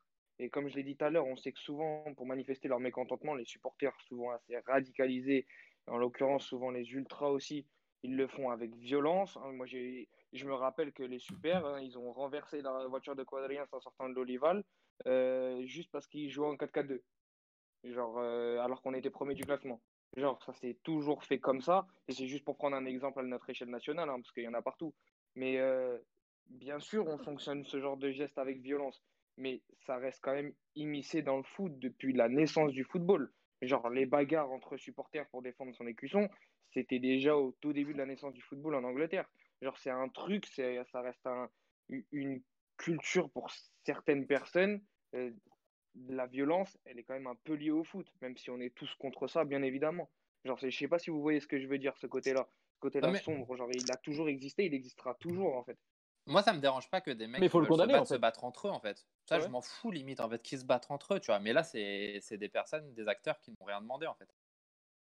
Tu vois, c'est- la- en fait, il y a deux Hmm. violences dans le foot. Il y a la Ouais, violence dans le foot, je- on sait si très bien qu'il y a des gens, ils s'en foutent du foot, ils veulent juste se taper entre supporters. Il y en a, ça existe. hein. Il y en a, les matchs en eux-mêmes, ils s'en foutent. De toute façon, à partir du moment où tu es en train de te battre pendant un derby ou un classico à 200 mètres du stade, bon, le foot, c'est pas ton, ta, préoccupation, ta préoccupation première, on va dire. Totalement. Et tu vois, tu as cette violence-là, bah limite, faut la condamner de ça, mais en soi, je m'en fous parce qu'ils se tapent entre eux, tu vois. Mais après, Mhm. là, c'est que tu, tu mets des acteurs qui n'ont rien demandé dedans. Donc, j'ai quand même du Bah, mal à, à Moi, par exemple, je- on va dire que demain, je signe dans un, dans un club qui, est, euh, qui a des fervents supporters, etc. Dans ma tête, avant de signer dans ce club, je vais, me je vais me dire, si je sais cette réputation et si je sais comment ça marche, et en l'occurrence, Benfica, on sait comment ça marche avec ses ultras, je sais que s'il y a une galère, bah, je vais être euh, menacé. Je vais pouvoir euh, avoir, tu vois, des, des petites querelles, genre euh, en, dehors, en dehors du stade. C'est pas des Genre, petites querelles, tu- là. Ouais, Moi, mais je trouve ouais, ça mais pas c'est normal. Moi, je trouve ça non, pas non, normal. je, je parle de, de tout, mais genre, Mm, mm. je, je m'y prépare mentalement. Quand tu es joueur de football, il faut que tu sois plus fort mentalement que ce genre d'insulte, ce genre d'accident. Parce que sinon, bah, il y a des carrières qui peuvent se rater. Et d'ailleurs, on a déjà posé cette question off sur Weigel, mais bon, ça reste un autre débat. Mais genre en mode, tu, tu, tu sais que le danger, il est là quand même. Genre, il, il n'existe pas, il n'est pas à zéro. Déjà que ça n'existe pas le danger zéro, bah alors là, euh, Le risque encore zéro, tu ouais. sais qu'il y a le risque zéro. Ouais, tu, tu sais que ça reste là quand même. Genre, tu- ça peut arriver. Après, il y, a- il y a quelque chose qui me gêne, c'est en fait, je comprends ce que tu veux dire. Genre, tu peux très bien te faire pressionner, tu peux très bien te, te prendre d'énormes pressions physiques, etc. Sauf que là, le problème, en fait, c'est que tu es assis dans un bus, tu as ta tête collée à la vitre, et d'un coup, tu te prends un caillou, tu te verras aveugle. En fait, tu peux rien.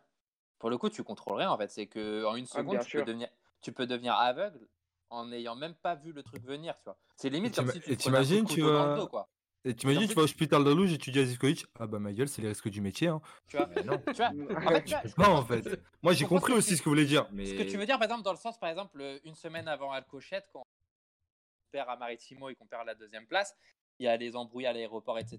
Et à Cunha, euh, ça s'énervait contre des supporters, etc. Et, en- et insulte la mère de certains, etc. Bah, tu vois, par exemple, il y a eu des, en- des menaces physiques, etc. etc. Il n'aurait pas dû répondre, etc. Il n'aurait pas dû rentrer dedans, il sait les risques du métier, tout ça. Et même après, du coup, il peut se faire pressionner. Enfin, je cautionne pas, mais de toute façon, ils le savent que ça peut arriver, tu vois, euh, des embrouilles du genre. Mais te prendre un caillou dans un bus alors que tu es assis pendant la nuit, etc., et que tu le vois pas venir, bah, pour le coup, tu contrôles rien, quoi. C'est comme si. Enfin, moi, je pas ça comme si tu te prenais un couteau par derrière, quoi. Mm, Ouais, non, mais ça, mais ça je suis d'accord. Vois ce que je veux euh, dire? C'est C'est que c'est là, bien pas- sûr. euh. T'es même pas au stade de l'intimidation ou quoi, parce qu'en plus. C'est ça, enfin, moi, je suis il s'est d'accord. pris la pierre, il s'est pris des éclats dans l'œil, fini, point, c'était fini. Enfin, il avait, il a rien vu venir, ça s'est passé, point, fini. Donc, tu vois, j'ai un peu du mal. euh, Moi, moi, je pense que si t'as un truc à dire, je pense que si t'as un truc à dire, le lendemain, tu vas au Sécha, tu te mets devant, tu viens à 40 même, et tu parles. Tu parles. Bah, ça, c'est récurrent, en vrai, ça arrive souvent. Mais non, mais, mais ça arrive, mais tu parles. Mais juste, tu, bah, tu continues à le faire en fait. Pourquoi Dis-moi, il y a mais quoi là, là, même du de. coup, on va sur le pourcentage de débilité, frère. Tu sais très bien qu'il y a encore plus de débiles que les débiles dans les débiles eux-mêmes. Tu vois ce que je veux dire ou pas? Sur- Surtout chez C'était les, la minute. non, mais- Tu vois- tu vois- non, mais tu vois ce que je veux dire, surtout chez les Ouais, mais, ultras, déjà, de ouais, mais tu te rends euh, compte voilà, que pour nous, là, pour nous, c'est plus cohérent de venir la nuit et d'attendre un bus que d'aller parler le lendemain de nous Charles. C'est quand même inquiétant. Il n'y a pas de cohérence qui Ça, tienne. c'est des manières de faire, Mongols c'est des finis qui manières n'ont de pas de faire, cerveau. tous mes respects pour les Mongols, mais euh, Mm. c'est c'est grave. C'est grave à ce stade, vraiment, c'est très très grave. Après, c'est un peu la marque de fabrique aussi de chez vous, de ce que j'ai compris, hein, de lointain. Des genre, euh, ça- tu, genre, euh, tu vois, c'est chacun fait aussi comme il l'a fait auparavant et comme il le fait à l'heure actuelle, tu vois, genre, c'est ça se perdure, tu vois, c'est des étiquettes qui T'es sont en train de me dire que t'es en train de me dire qu'à Lisbonne ils ont un centre d'entraînement de lancer de pierre, c'est ça?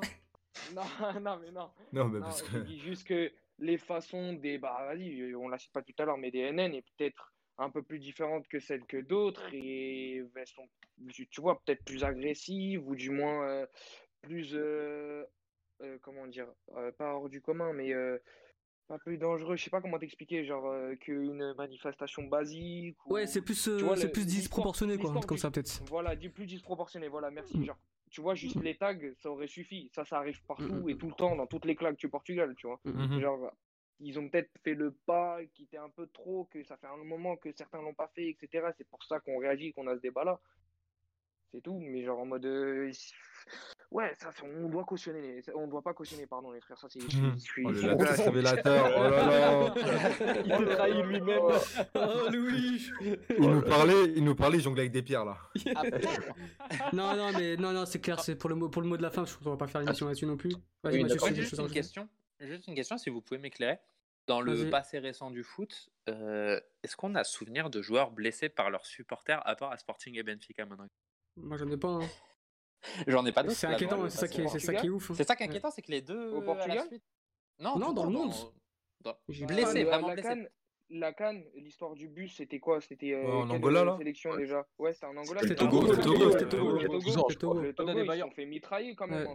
hein, mais ça, que de la c'est- c'est- c'est. c'est C'est c'est le. Bartra, non? J'allais dire une dinguerie. mais- bah, Dor- Dortmund aussi, Dortmund avec l'attentat. Bartra, c'est pas. C'est ça. Bartra, c'est quelqu'un qui a fait un attentat pour se faire de l'argent via des spéculations derrière et tout. C'est un motif financier, C'est c'est pas un motif supporter. Ah, tu veux dire euh, vraiment en relation Mm. supporter qui Oui, moi je te joueurs, parle des supporters en Ah. fait qui veulent, euh, enfin qui ont voulu faire la peau de, le- de leurs joueurs quoi. Ok. Bah, Bah, t'as eu Evra avec Evra. l'OM. Ouais, ce que Ouais, en ouais, même voilà. temps. Ouais, c'est- ouais, avec Après l'OM. lui, il a fait euh, devant C'était les au Portugal caméras et tout. officiellement. Ouais, c'est vrai que c'était au Je sais pas, Portugal. il y, d'ailleurs. il y en a eu, il y en a Avec eu, je, je reviens encore à- en- avant, il y a eu Cantona, et il y en a eu plein qui sont pris à Ouais, non, mais ça supporter, c'est en c'est vrai. l'inverse du coup. Moi je te parle euh, comme euh, là. Ouais, des enfin, supporters Cantona, qui il blessent a- des joueurs, des, des supporters un qui blessent des supporter joueurs. qui ouais. blesse son propre J'ai- Moi, joueur. j'ai pas d'idée en tête. J'ai j'ai là, Ah, enfin, ouais, peut-être ouais. on en retrouvera, mais enfin c'est quand même inquiétant Ah, que oui, les deux qui viennent. Si, si, si, c'est- t'as t'as Boca Junior, euh, River Plate. euh, Non, c'est adverse. C'est adverse. Ah oui, c'est adverse. C'est les Ah oui, c'est pas les ouais, qui- oui, Mais tu pardon. tu casses pas ton bus avant une compliqué ta problématique. Il y a qu'à Sporting que tu fais ça. Euh, Mathieu, si tu veux peux- quelque chose à rajouter? Ouais, un des deux. Oui, je voulais préciser que- quelque chose quand même. Laisse Mathieu, laisse Mathieu. laisse. Non, c'est pour le coup de la mafia. Je- je- J'enlève pas, mais j'aimerais juste préciser que quand je dis ça, souvent c'est quand, quand je dis ça, c'est surtout vis-à-vis de la direction, qui pour moi est une vraie mafia. Et ça, ça- c'est pas contre le club, c'est pas contre l'identité de Béfica, c'est- ça n'a rien à voir. Pour moi, il y a des dirigeants et ça a encore été démontré, je crois hier, hein, Pe- Pedro Gonçalves qui soi-disant fait encore partie de cette fameuse Ouais. salle de Béfica. Quand il y a ça, il y a, il y a des preuves, il y a des trucs, bon, on les, on les connaît tous, ça fait trois ans que ça tourne. Pour moi, oui, ça, ça peut être considéré comme une mafia. Parler de, moi, je parle pas d'identité du club, de- de- du sportif, ni rien, mais les dirigeants et le conseil d'administration de la salle de Béfica, oui, pour moi, ça peut être considéré comme une mafia. Dany, un dernier sujet, euh, dernier mot sur ce sujet, on passe à autre chose? Euh, je- ouais, je voulais juste conclure en disant, je pense que le problème, outre ça, c'était aussi le timing. Euh, on pouvait passer devant, on l'a pas fait. Et c'était pas le moment, je pense, pour euh, casser nos joueurs parce que je sais pas comment ça se passait par la suite. Parce qu'encore une fois, on est dans un- une situation qui est inédite. On n'a jamais vécu un moment pareil avant. Longue pause comme ça, on reprend. C'est déjà compliqué pour l'équipe et pour les joueurs. Ça va pas aider. J'espère que ça va pas euh, vraiment les toucher sur le prochain match. J'espère sincèrement. Pas cautionner ça. Et s'il vous plaît, surtout supporters de Benfica, restons unis. Arrêtons nos petites querelles sur Twitter de oui, euh, heureusement qu'il a fait ça, il aurait dû frapper plus fort, nan, nan. Et il faut juste gagner ce championnat, s'il vous plaît. Voilà, c'est tout. Juste unis. mon nouveau micro, putain. Euh, bah, je pense qu'on va passer sur le sujet suivant, vite fait, bien fait, sur Il y le. a encore un truc? Encore ouais, une mafia. sur, euh, ouais, sur l'élection de la nouvelle élection de, de Peter Oh, mais ça Ah, va, ça, le- ça, là, c'est l'autre mafia, mafia. ça. Ah, Ça, c'est la mafia L'ancienne, napolitaine. C'est la mafia des 90. ça. Nous C'est la mafia, d'accord, la- c'est la mafia de Madine euh, EHPAD, là. Vas-y, c'est bon, il peut pas parler. Peter Dacox qui a été élu pour, euh, pour, qua- pour 4 ans encore, Louis. Donc, Il a survécu au Covid avant d'abord. donc Louis, si tu peux me dire quelques mots sur, sur cette nouvelle élection. C'était attendu hein, quand même, je pense qu'il n'y avait, avait pas réellement de surprise. Ouais, voilà, euh, PDC qui est réélu avec 69% sans, de, sans surprise, je pense. hein, je pense que ça a surpris, Ouais. surpris vraiment personne. Devant euh, Nuno le chanteur, super, et José Fernandri, ou euh, le présentateur pour le canal, avec 25%. Et ce dernier à 4%. Euh, Qu'est-ce qu'on peut dire? On peut, euh, on peut remarquer deux, trois petites choses que je voulais souligner. Genre, euh, il y a beaucoup de noms qui ont été désignés comme potentiels successeurs ces dernières années, qui sont en fait ralliés à Pinto da Costa pour le dernier mandat. Genre, le premier, déjà, c'est Vivota, Fernando Gomes de son vrai nom, pour ceux qui ne savent pas. Bon, meilleur buteur de l'histoire du club. Il va s'occuper de la formation, là, je crois, non? etc. Exactement. En fait, Ouais. il va rentrer dans la direction en tant que Mhm. responsable de la formation afin de donner un nouvel élan à celle-ci. C'est bah, les mots euh, du président lui-même qui, qui Mm. le dit. Il a dit aussi que c'est un exemple de légende, comme celui-ci dans notre club, qui pourrait donner l'envie aux jeunes, etc. etc. Bon, c'est très bien que ça, c'est pas grande qui vient après. Euh, bah ça, c'est le- les jeunes, ça fait partie d'une des promesses principales de, de PDC sur sa campagne. Euh, tout comme créer un nouveau centre de formation pour enfin concurrencer nos, nos rivaux là-dessus et promouvoir les jeunes plus rapidement. Ça, c'est vraiment un point qu'il a appuyé sur sa campagne. Après, il y a, euh, ouais, on sait aussi que c'est un point qui revient euh, très fréquemment dans la bouche des supporters de Porto, surtout ces derniers temps, avec la Youth League et la petite hype qui s'est passée. Après, il y a Vitor Bailly aussi, qui va rentrer en tant que vice-président. Lui, c'est marrant parce qu'en fait, euh, Bailly, ça faisait un petit moment qu'il était en silence radio, on n'entendait plus trop parler sur Porto, etc. Alors qu'il y a quelques années, c'était un mec euh, très, très, très anti-SAD, en fait, qui critiquait énormément la direction de Porto et comment était dirigé le club. Et là, quoi, tu le hein. vois en tant que vie. La calamar fait mieux. Ah, vite, hein. Et, euh, et genre, euh, genre tu, tu vois que t'es radio, là, anti-SAD, et le mec d'un coup devient vice-président. Donc, euh, tu, tu te poses des questions, tu te dis peut-être que PDC prépare la postérité du club et sa fin, euh, qu'il a peut-être mis un peu d'eau dans son vin. euh. Là, comme ça, tu, tu peux te dire qu'il y a des bonnes petites lignes et il y a quelque chose, on dirait, enfin, un nouveau projet sportif qui, qui se lance du côté de Porto. Mais bon, c'est que du on dirait et on sait que c'est du domaine politique. Et dans le domaine politique, la mensonge est quand même très fréquente. Et euh, bah voilà, donc euh, je suis positif. Je- J'aurais voté PDC si j'étais sur place. Malheureusement, on ne peut pas voter par correspondance avec ce club magnifique. On Et, en euh, 2020 quand même. hein. Les-. Ouais, Ouais, franchement, avec un tweet, 2020. normalement, tu devrais voter. C'est pas trop. Euh, En vrai, c'est antidémocratique. Et Louis, Louis, euh, par rapport à Rui Moreira, qui Ouais, je crois fait ouais. partie de la liste euh, de, de, de, de- fait partie de la, de la liste de Pito da Costa. Est-ce que ce serait pas lui le euh, Si. Ah ouais, tu. Hmm, je suis, genre, je, je- je Alors, je suis pas- convaincu. Tu vois, je pensais beaucoup plus aux deux autres Il y a une petite polémique. Hein. Bah, parce qu'il était. Bon, j'avais cette question sur, Mais- sur Rui Moreira qui, est- qui est considéré comme un possible successeur dans, dans 4 ans. C'est De pour toute façon, pour moi, le successeur de Porto, il- à partir du moment Bon. où il se candidatera quand PDC sera plus là, parce qu'il le fera pas tant qu'il sera là, c'est Village-Boas. hein. Il a la légitimité, etc. Pour moi, Village-Boas, il Bah, se présente. euh, Ouais. PD PDC, il en a parlé déjà de ça aussi, et même durant, euh, durant la campagne, enfin juste avant qu'elle soit arrêtée et qu'elle soit reprise, du coup, juste avant le confinement, il en avait parlé un peu rapidement de Villas-Boas. Il avait dit que ça aurait pu être beau, etc., qu'une boucle serait bouclée, etc., mais il en a parlé vraiment très vaguement. de toute façon, Et, à euh,